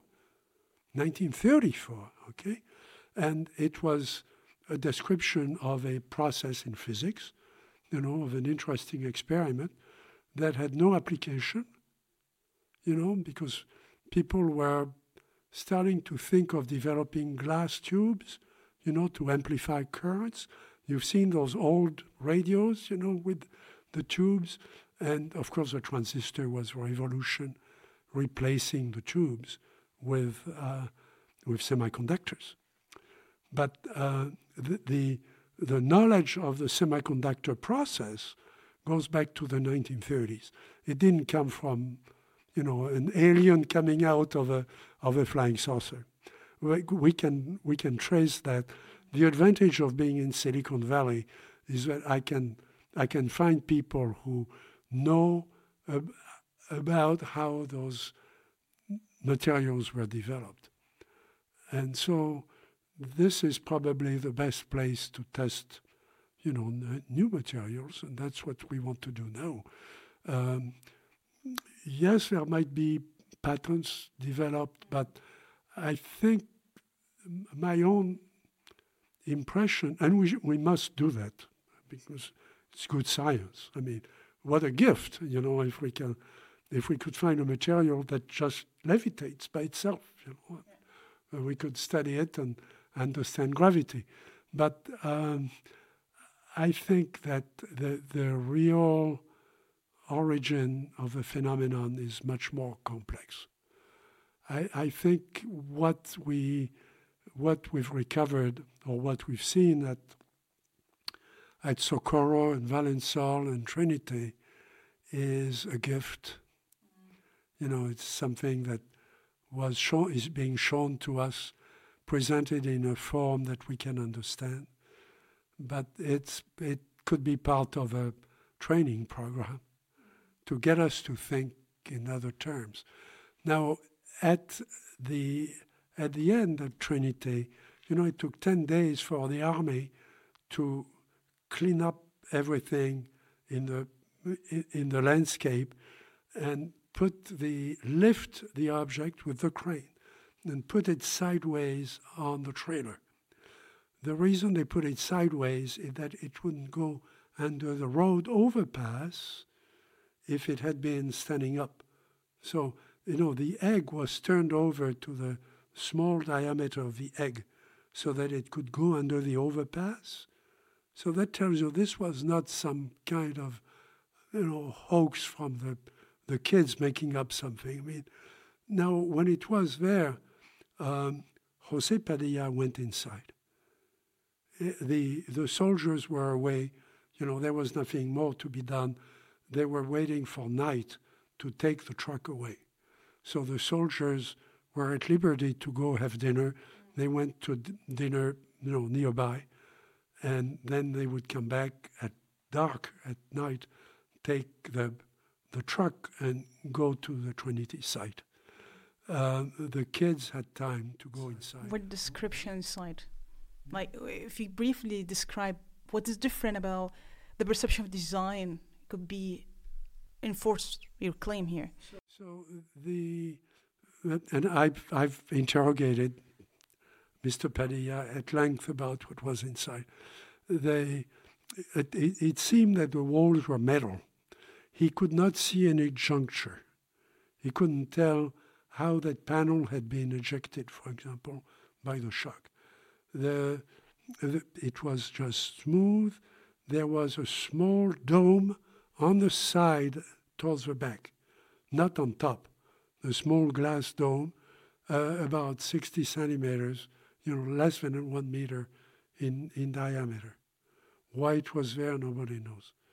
There was no equipment there except one thing that he managed to get away from the wall, which was sort of bracket, and we've analyzed it and we think it was put there by the army. We think it was human. I, we don't think it was part of, of the object itself. The floor was flat. Now, that was important to me that the floor was flat because it means that there was a space of maybe 60 centimeters or 70 centimeters under the floor, where the, the rounded shape of the underside would be. Now, since the, the, the object was on the trailer, on the side, the kids could see the underside that they hadn't seen before. So they, they looked at any opening, you know, any propellers, any jets, any, anything that could be there was nothing on the other side. The underside was smooth, except for a, a, a couple of bumps in the metal. But remember, it had it had gone all the way down the hill, and the underside was intact. I mean, it was scratched, but it was not broken. So it was extraordinarily strong. Now, to me, trying to analyze it, um, this is where the engine would have been, right? If it has an engine. We don't know if it has an engine, but we, we know it was under some sort of power when it went down the hill. So the, the engine would be contained in that relatively small space. We have no idea, no idea how it works. Now, somebody has that object. I would think that if it's Los Alamos, they would have tried to drill into it, they would try to do something. We don't know what they know. We have no access to that. Again, it would not be under the normal secrets of uh, people in the Pentagon. It would be in the nuclear secrets, above the nuclear bomb. Yeah, yeah. Very interesting. Do you anticipate how many years this could be? It seems there's something, but do you anticipate, like, besides your effort and there's certainly classified things that we don't know as a general public yet so clear for national security here but do you anticipate how many years this could be like guys this is the reality of these things do you think how many years or what does it take that we can have definitive answer about these things. Definitely it's not hoax and I, I agree with you but how many years so that we can get this answer? That's the answer. Or maybe come up with technology advance our consciousness or perceptions that we can see the reality that we can't see with limited perceptions. Oh. Well, the, the, the, important thing, and there are a number of examples in science of this, the, the important thing is that it's telling us that there is something else. There is another form of life, there is another form of intelligence, and it's capable of building something like that. So that is a, a new reality for men. Okay? So that itself is important for scientists to know because it, it, it releases their imagination in ways that haven't been released before. You know, for example, the, there are other examples in science where something was discovered by accident. Radioactivity was discovered by accident. Well, you, you discover radioactivity, you're going to do a different kind of science all of a sudden. Uh, uh there is a, you know, you, before radioactivity, the, the, the books, the scientific books said, we've discovered pretty much everything there is to know. We've measured everything. We've measured the universe. You know, we've measured the, how far away the stars are. Okay. You, another accident is when uh, the Andromeda Nebula was resolved into stars at Mount Palomar. And the man who observed that was, was a technician. It wasn't a great astronomer, okay, uh, who kept asking, how come there are stars on, on, on these plates, okay?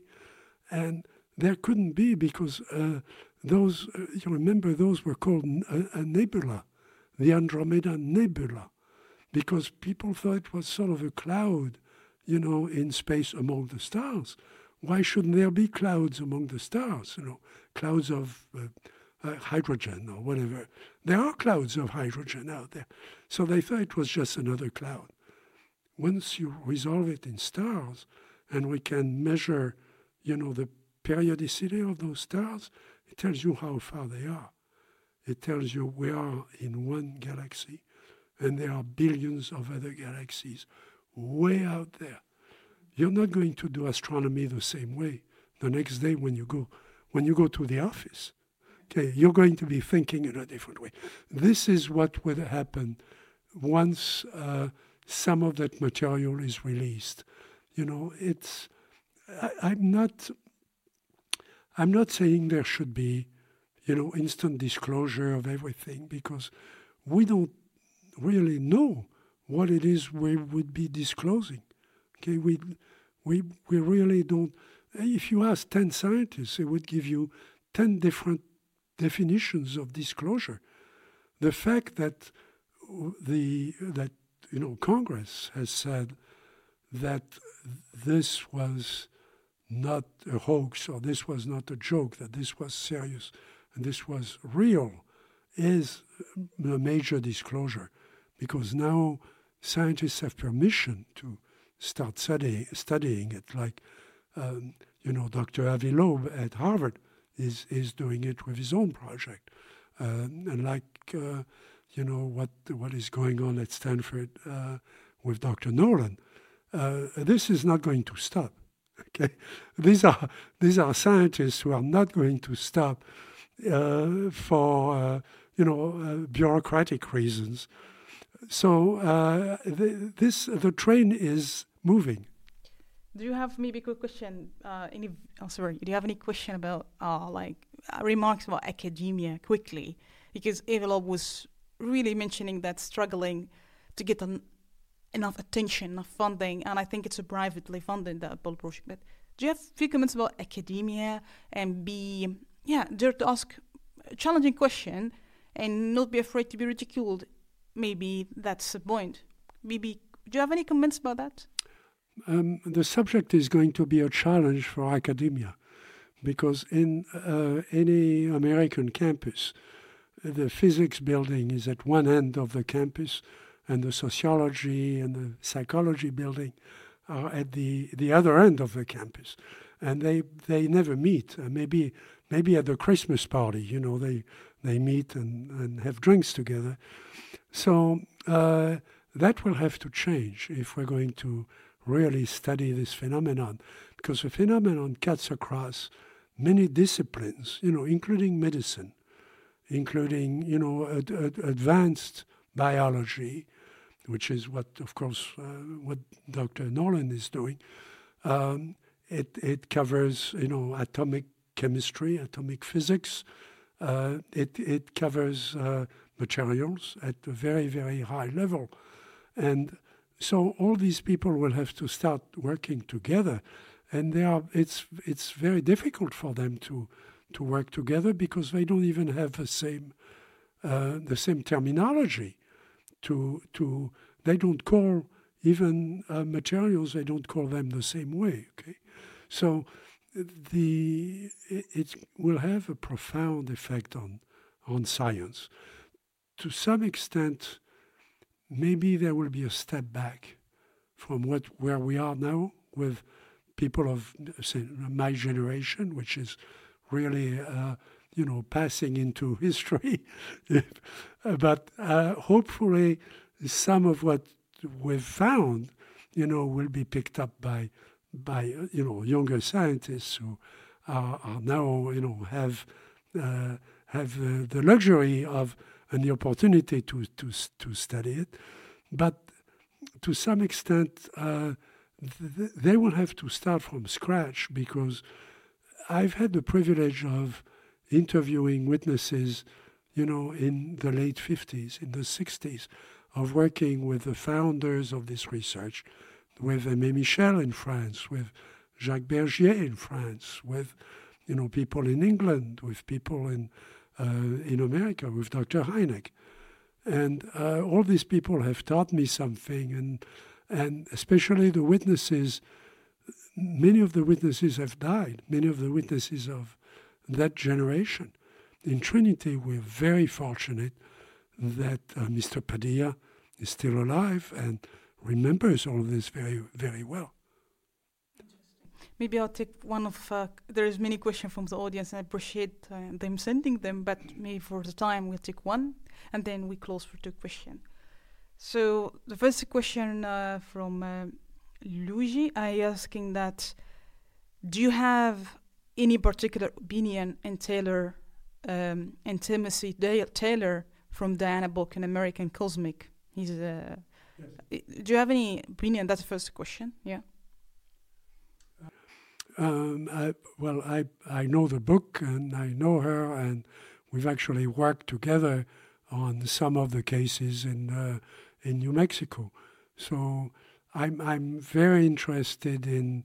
Of course, you were asking about the Vatican. You know, she's the one who went to to the Vatican and spoke to uh, people there and researched the the archives there. So I'm I'm delighted with the, the research that she's doing, and, so we're we are staying in touch and comparing comparing data about the um, the the belief systems and the um, you know that result from that. So it, it's an it's a very interesting uh, time in in research where you have both you know uh, research in physics and materials and so on and, and propulsion and you know access to those early early traditions. As you may know, I've uh, published other books that have to do with ancient sightings and um, going back to the Bible and going back to uh, um, Arab traditions and Chinese traditions and so on about this. So it, uh, I'm glad that uh, she is, uh, you know, being in, involved in that, and you know, and uh, she has also, of course, been very interested in in the materials themselves and how they relate to the whole history of, of secrecy. So the second question also he asking in, in your in your last book Trinity, you has related to Rizwan Virk's theory as um, as a possible explanation for some of these phenomena. Yeah, can you elaborate on this theory, the Rizwan Virk's theory?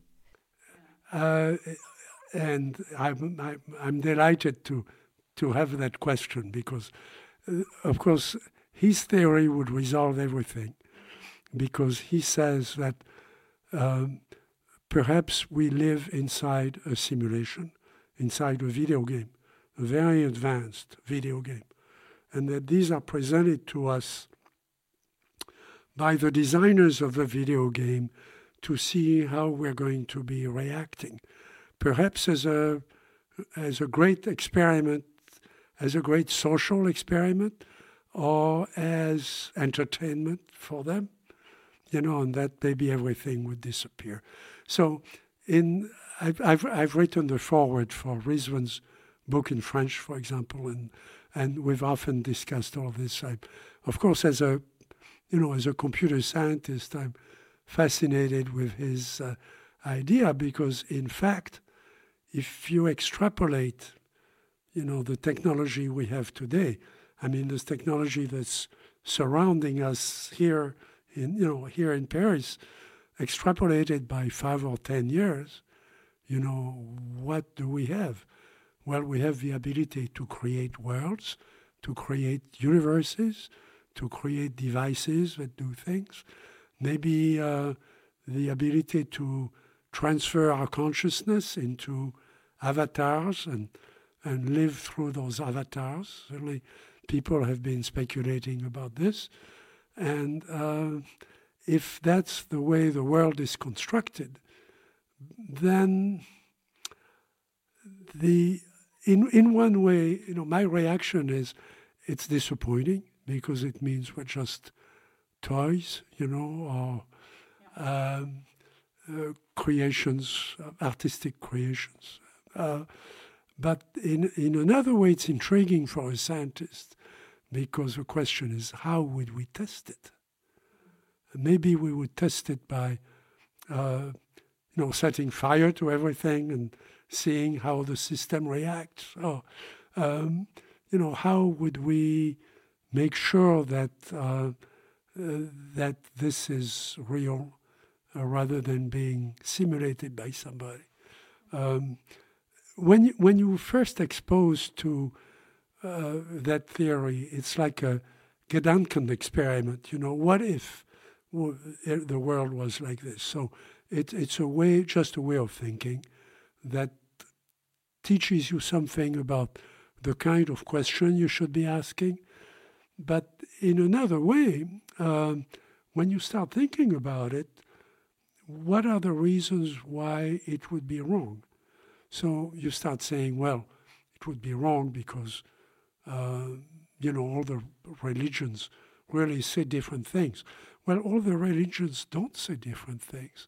They all say the same thing that we were created by something, I mean, the Hindus have a certain interpretations, and they, uh, you know, they, uh, uh, the Catholics have a certain interpretation and so on. But essentially, is that there was an entity that had a high level of consciousness and created us. And uh, you know, in the the Bible, I mean, he created other forms of life before, didn't like them, you know, destroyed them with the flood because he thought the experiment was wrong, and he restarted another experiment, and we are that experiment. I mean, that's pretty much what the Bible says. So Rizwan makes the case that if you read all those, you know, uh, religious traditions, they all say like what he says, that this is a simulation and that there is some higher level God that wants to see what we're going to do. So that you know that can take you very far.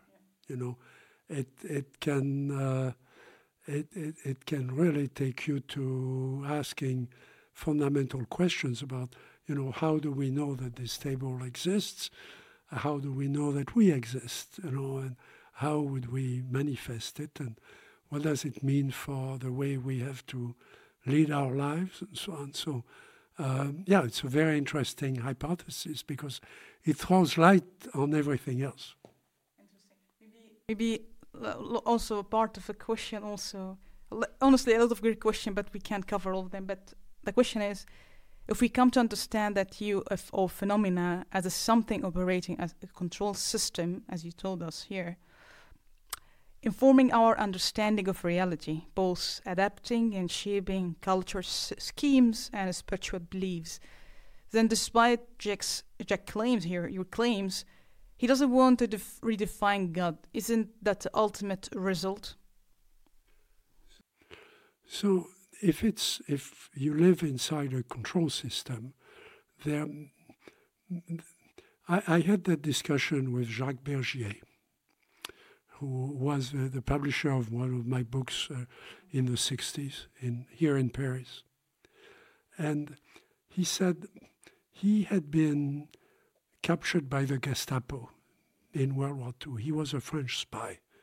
He developed um, a, he was part of a network that was uh, trying to find where the where the Germans were getting radioactive material, you know, and he was also part of a, a, a secret organization that was trying to locate Peenemünde where the V2s were being launched. He was captured by the Nazi and he was tortured by the Nazi. And as a result, he developed a very interesting personal philosophy. And he told me a concentration camp is a control system. Um, you know, there are fences and you can't leave. And if you leave, somebody's going to pursue you and kill you. Okay, so it it it is one example of a human control system that we have built within our lifetimes. We have known there have been concentration camps that people were not allowed to to to leave. And the question you have to ask, if you if you really think UFOs are a control system, is is it open or closed? The Nazi concentration camps were closed. There were barbed wire and there were towers with machine guns to make sure nobody got out. However, they were also open in some cases. He says in one of the uh, uh camps where he was kept and where he was interrogated, tortured, um, some, one day the firemen of Zurich were brought in by the Nazi. The firemen of Zurich had were unhappy and they had gone on strike.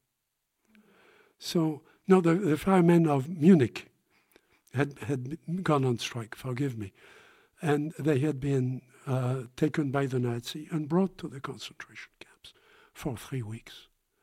After three weeks, they were released. They went back to Munich and they were no longer on strike. So he says, the concentration camp, I realized it was a teaching system, it was a school. And it could be open. And so he said, I realized that the question about control system is, you know, how can you determine whether you're inside a closed one or an open one? You know, the firemen of Munich were brought in as guests inside the concentration camp. I was brought in as a prisoner to be tortured. I couldn't get out. So the, the same structure can serve two different goals. I, I've been thinking about that for 50 years. You know, what does it, what does it mean? Uh, you know, there are philosophies that say the earth is a prison. You know, the earth is a, essentially a concentration camp. Or we are there for, the Scientologists have said something like that, you know, that uh, we're kept, uh, there were um, philosophers who said we're, we're kept as cattle, you know, we we cannot leave the universe. Well, there are other philosophies that say the, in the evolution, the full evolution of mankind, we will be able to become um, enlightened to the point where we can leave the universe. You know, the Eastern philosophies are different from the Western philosophies on that that regard, but in both cases, it's a control system.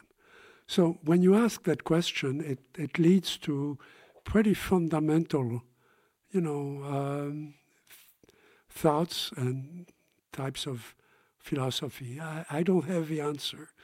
I, I conduct my life as if it was an open system. That, uh, you know, if I keep learning, uh, I may find, I, I, I have no delusion of finding the solution.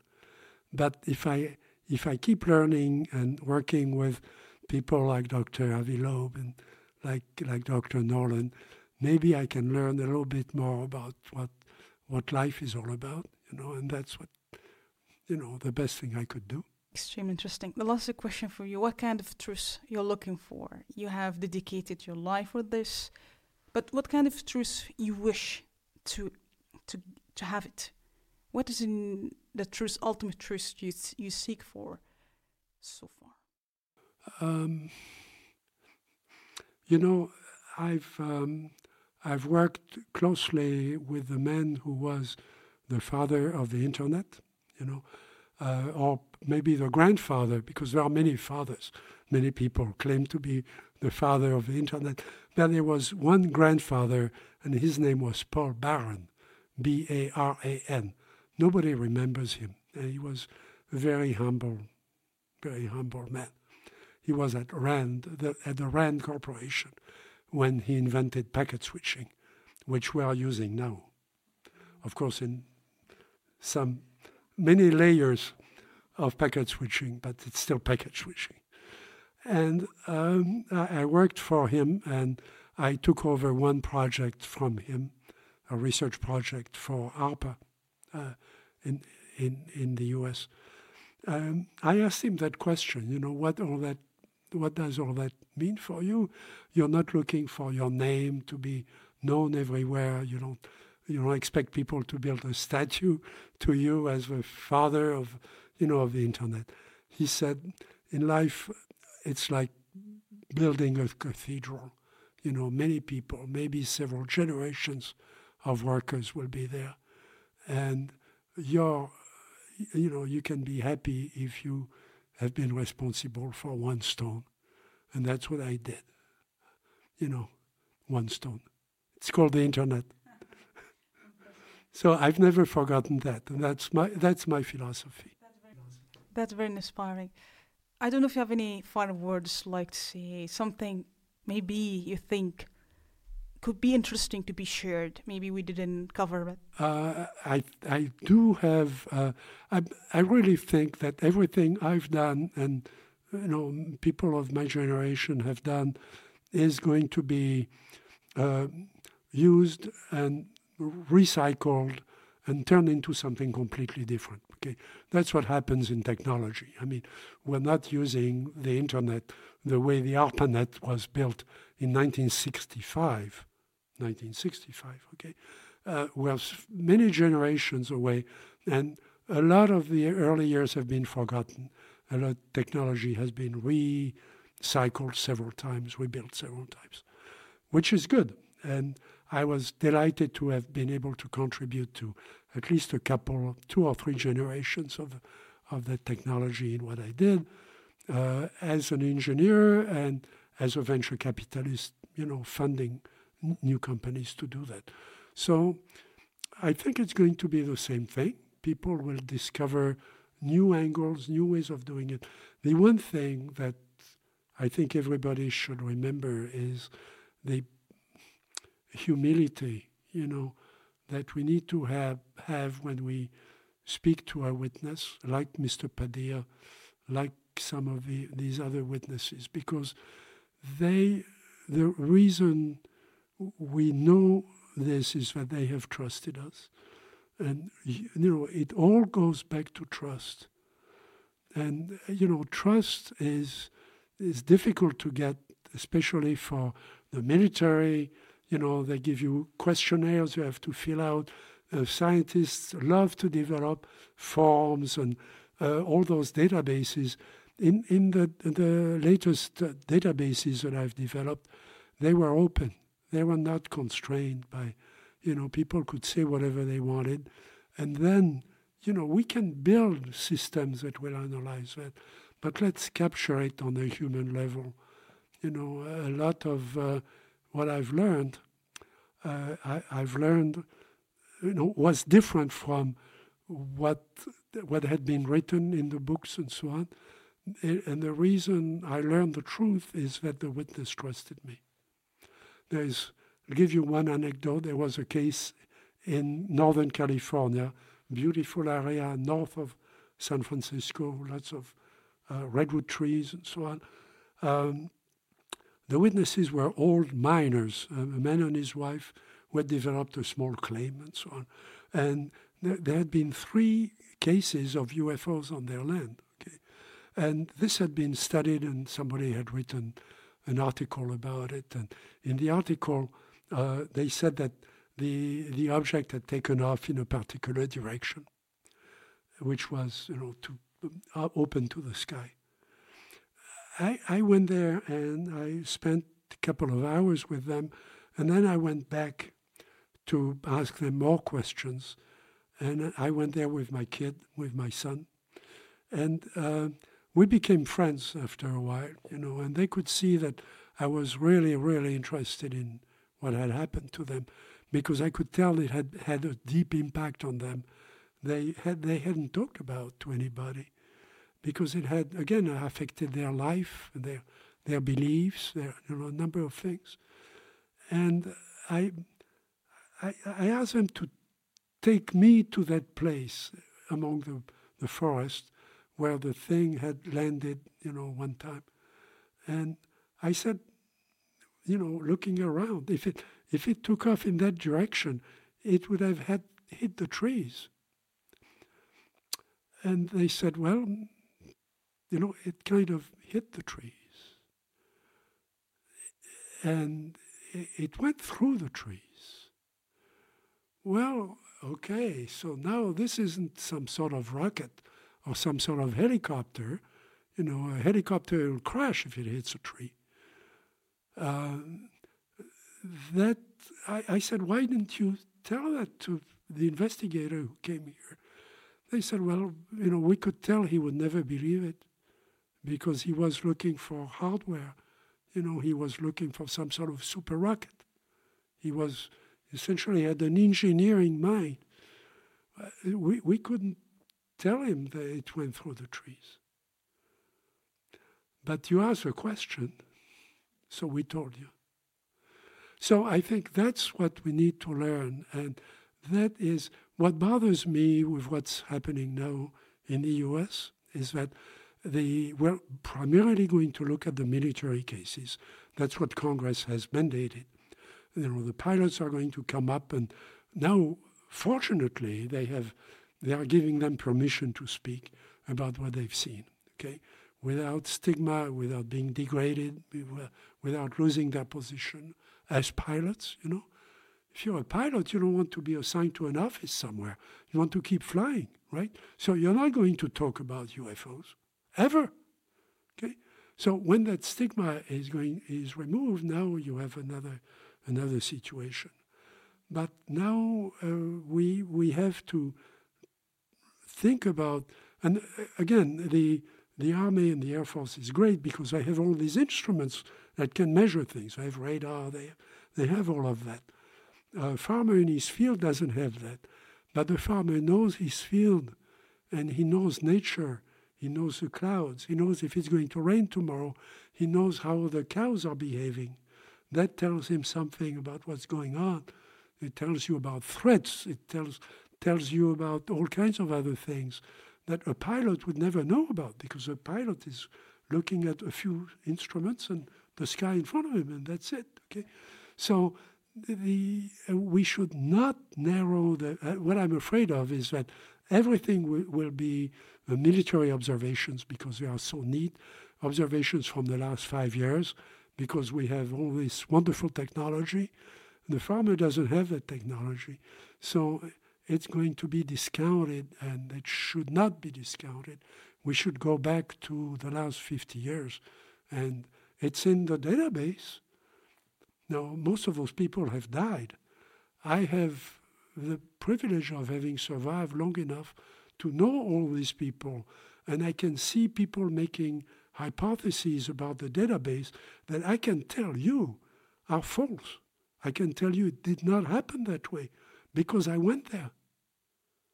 And I spoke to the people who are operating that radar or the people who were flying that airplane back in Brazil in 1987 when there were ships, flying ships coming out of the Amazon at night flying out of the water of the Amazon. Okay, they saw that. They have pictures of that. Okay? You're not going to get that just by doing some superficial research, you know, as good as the research is at, at Harvard or Princeton or Stanford. You know, we have to go beyond that. I think this is a really excellent point to close this conversation. Not all about yeah observation from different domains. So again, I have a huge respect for you and such honor to talk to you and being here in person. Deeply appreciate it. Thanks so much. Thank you very much.